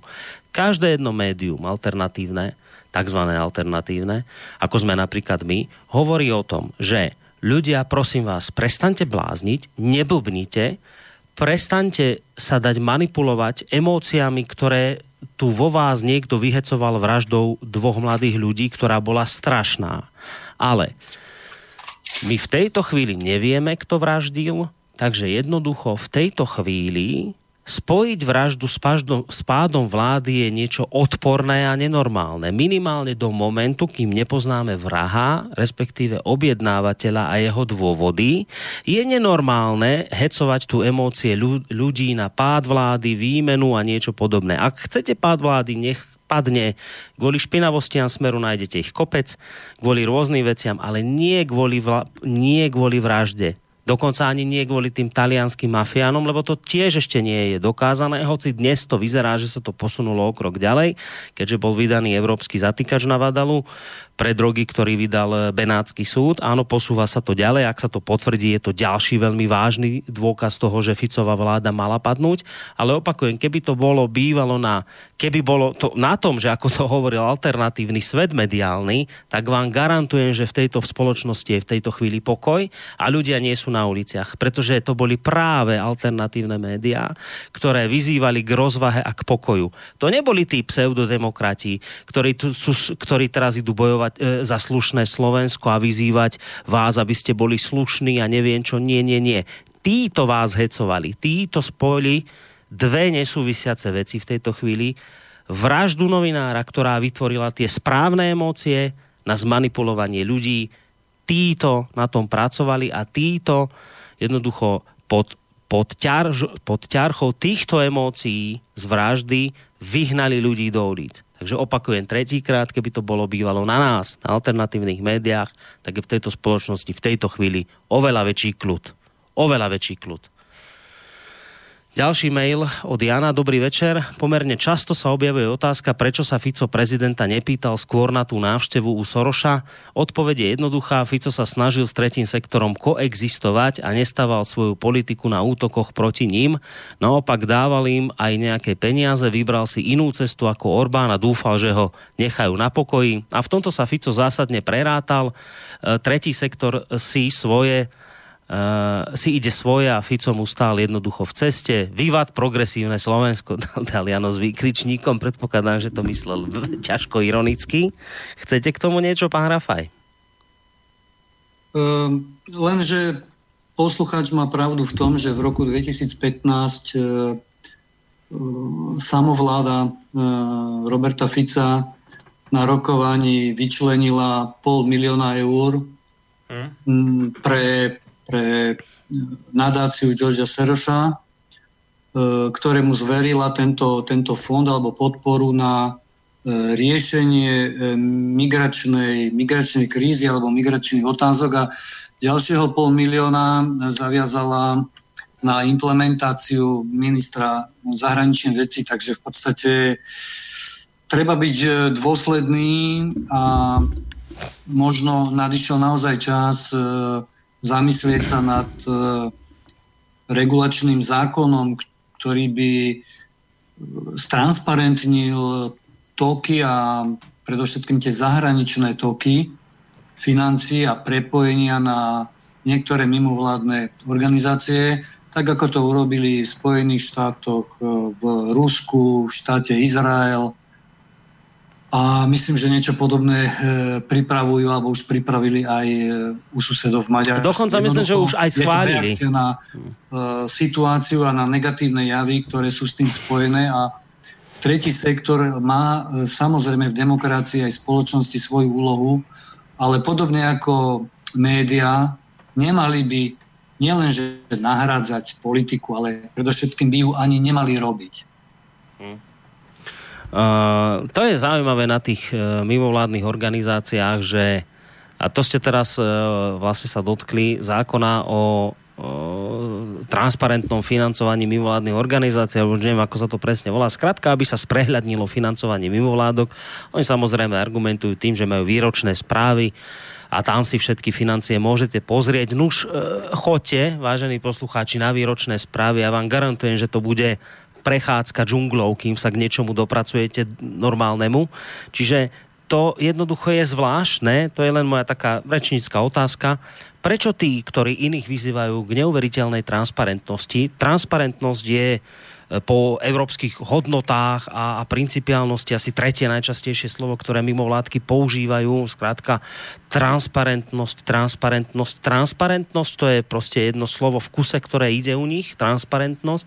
Ale keď im poviete, no dobre, však tak poďte príkladom a prosím vás, transparentne priznávajte zdroje, ktoré dostávate, pekne sa tuto zara, za, zaregistrujete transparentne ako agent, jednoducho tak, ako sa e, transparentne registrujú podobní ako vy v Amerike tak takisto to spravíme, dobre transparentne, nech teda vieme, za koho kopete, koho peniaze beriete. No tak predstavte si, že tieto super transparentné mimovládne organizácie, toto je pre ne niečo, keď im poviete, tak sa postavia na zadné a začnú kopať ako také malé dieťa, ktorá sa vám niekde v priore horí o zem, lebo mu nechcete kúpiť lízatko, tak presne takto sa správajú mimovládne organizácie, keď im poviete, že jednoducho by bolo dobré, hádam aj záhodno nejaký takýto zákon prijať, aby sme vedeli, akým spôsobom teda k vám financie tečú a kto vás sponzoruje. A samozrejme je fajn, pán e, Ráfaj, že ste povedali, že a tu treba rozlišovať, je tu kopec mimovládnych organizácií, ktoré robia skvelú prácu. Máme tu kopec mimovládnych organizácií, ktoré pomáhajú dôchodcom, kopec mimovládnych organizácií, ktoré pochádz, e, pomáhajú, ja neviem, postihnutým ľuďom, ľuďom v núdzi nejakej sociálnej, ktoré pomáhajú týraným ženám, napríklad týraným deťom. Máme tu kopec takýchto mimovládnych organizácií, ktoré sú skvelé a chvala pánu Bohu a ďakovať Bohu za to a neviem komu všetkému, že ich tu na Slovensku máme. To sú skvelé mimovládne organizácie, ktoré je výborné, že tu fungujú mimovládky ohľadom životného prostredia a tak ďalej. My sa tu celý čas, celý čas, 5 rokov, ako toto rádio vzniklo, bavíme o mimovládnych organizáciách, ktoré nemajú v náplni práce toto, o čom som hovoril, ale majú v náplni práce meniť mocenské pomery v krajine cez svojich aktivistov a jednoducho, ktoré sa cez svojich odborníkov dostanú do médií a potom tlačia ten správny proatlantický pohľad na svet, hovoria o odstraňovaní korupcie, o veľkej transparentnosti a podobných veciach toto sú tie mimovládne organizácie, o ktorých hovoríme, že musia byť pod kontrolou, pretože jednoducho cez ne sa sem pretláča jednoducho pohľad, ktorý si praje, alebo jednoducho e, zámer, ktorý si praje ten, ktorý ich financuje. A to je veľmi nebezpečné. Presne pre toto tie, niekedy ešte myslím pred druhou svetovou vojnou prijali v Amerike ten zákon, o ktorom hovoril aj pán e, Rafaj, zákon FARA, pretože sa im pred druhou svetovou vojnou tlačila nacistická propaganda cez rôzne mimovládky do Ameriky. Jednoducho si to všimli a povedali, nie, nie, nie, takto sa to robiť nebude, budete pod kontrolou a budeme vedieť, odkiaľ dostávate peniaze a prečo robíte to, čo robíte. A je to v poriadku, v Amerike to nikto nekritizuje, ale keď poviete našim mimovládkam, že pôjdeme podľa tohto systému, aký je v Amerike, aký, ak, aký systém je vo vašom vzore, tak zrazu sa začnú stávať na zadné a vyplakávať, ako to sa nesmie stať, lebo to je pre ne likvidačné zrazu, keby oni mali byť transparentné.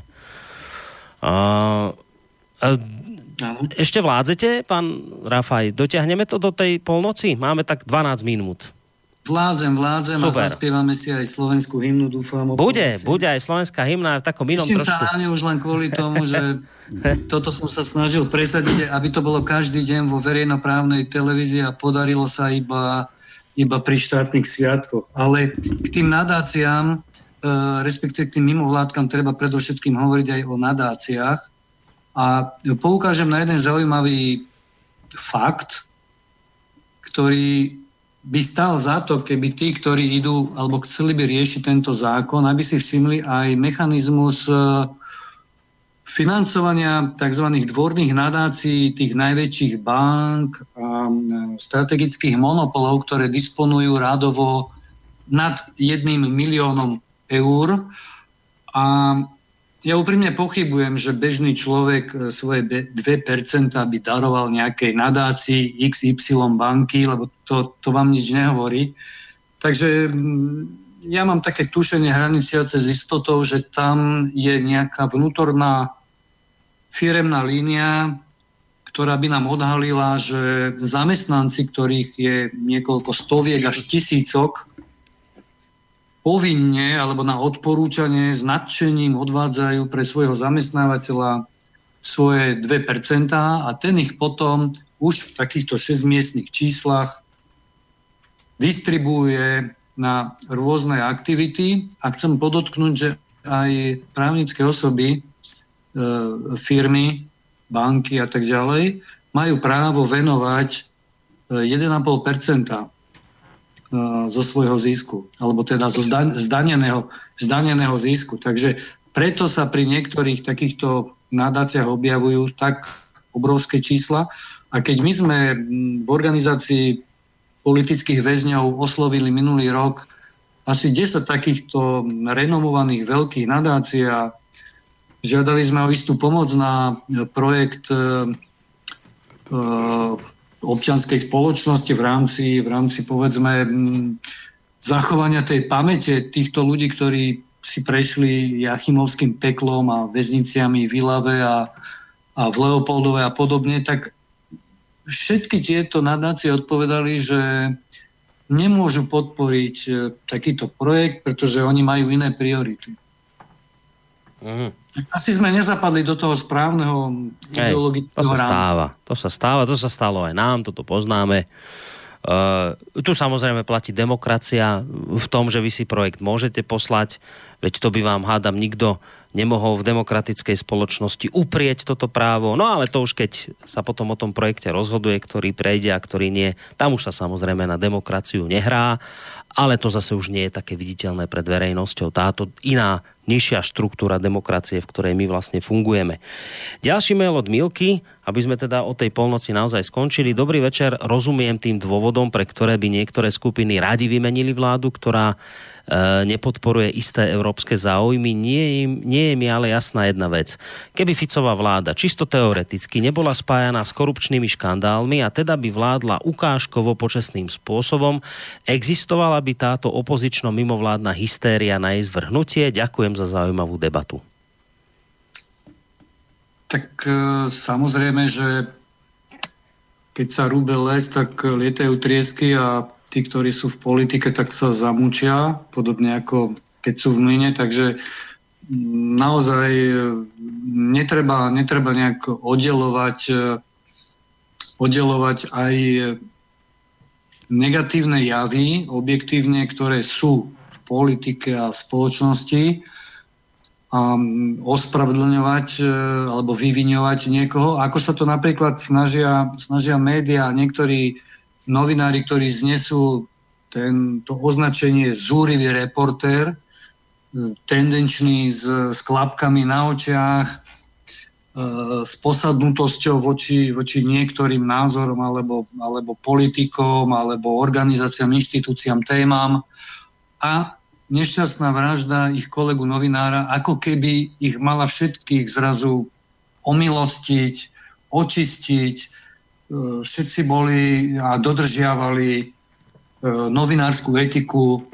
Samozrejme aj táto konštrukcia je pritiahnutá za vlasy rovnako ako konštrukcia o absolútne všetkých čestných a spravodlivých politikoch. Čiže v každej komunite sú dobrí a zlí ľudia, čestní a nečestní, s takými alebo onakými úmyslami. Takže e,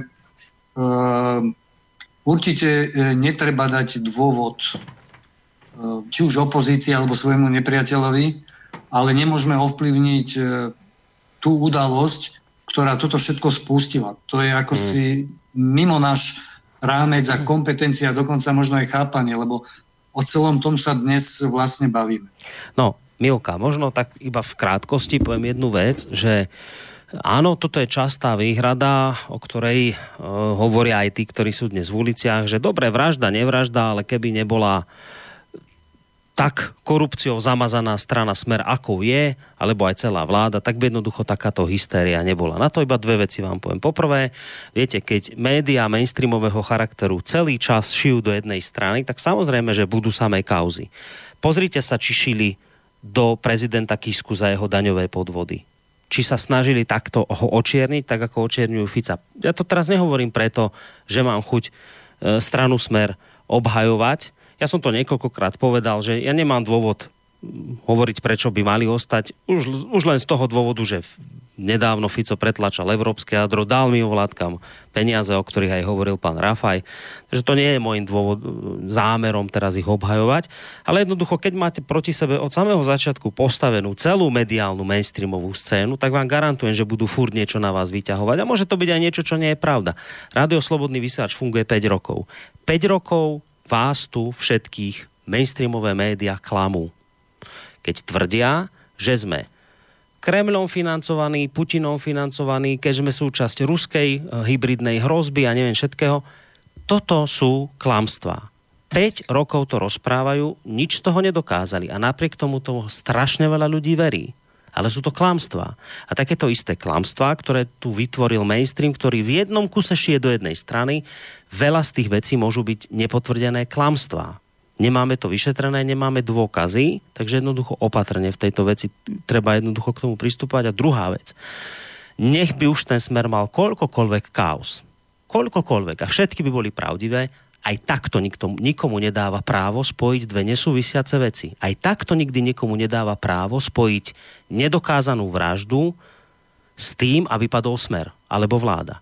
Nikomu to nedáva právo, lebo sú to dve v tejto chvíli úplne rozdielne veci a stane sa jedna jediná vec. Ak vy na základe, a vy ste tu pán Rafa už spomenuli aj nejaký duchovný princíp, tak ja možno by som aj túto reláciu takým duchovným princípom ukončil.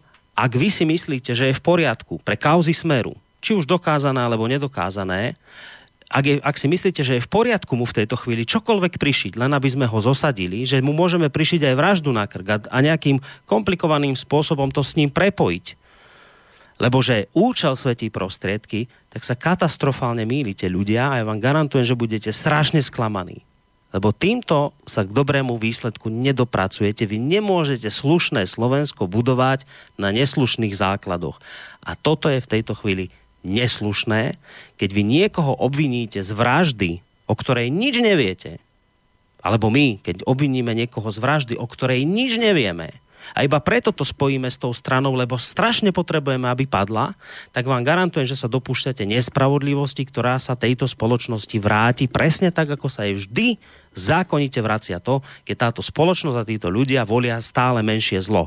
Tak nakoniec vždy dospejeme do bodu, že sme všetci sklamaní. A toto sa nám stane opäť. Pán Rafaj, vyzerá to, že ideme končiť. Áno.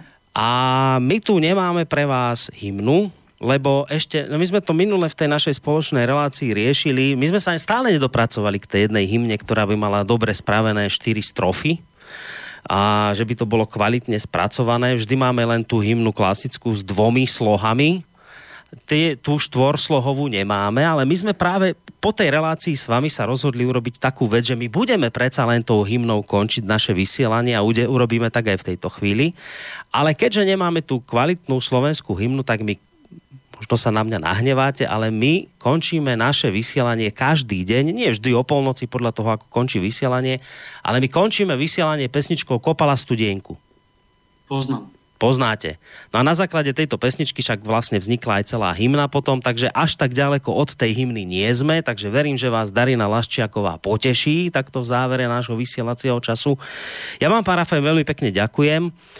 Aj za to, že som sa... Za, za pozvanie a milé rád aj, aj na budúce na akékoľvek témy a e, chcem tiež zaželať o polnoci všetkým pokoj, vieru a nádej v to, že pravda a spravodlivosť e, sa nakoniec v našom národe presadia aj bez e, takých ľudí, s ktorými sme ich nikdy nespájali a e, verím v akúsi kolektívnu múdrosť, genius loci a majme lásku k sebe aj navzájom, aj k našej krásnej vlasti. Želám všetkým príjemnú dobrú noc. Ďakujeme veľmi pekne za takéto pekné prianie na záver. Ja vám samozrejme, pán Rafaj, ďakujem aj za to, že ste tu dnes s nami boli a že ste vlastne s nami vydržali takto neplánovane až do polnoci. Takže to si veľmi vážim. Ďakujem samozrejme e, poslucháčom, ktorí sa do našej dnešnej relácie zapájali a tých, ktorí, na ktorých maily už nedošlo, tým sa samozrejme ospravedlňujem. Takže majte sa pekne aj vy, pán Rafa, a samozrejme spolu s vami aj poslucháči. Do počutia, no a teraz už spomínaná pesnička Dariny Laščiakovej.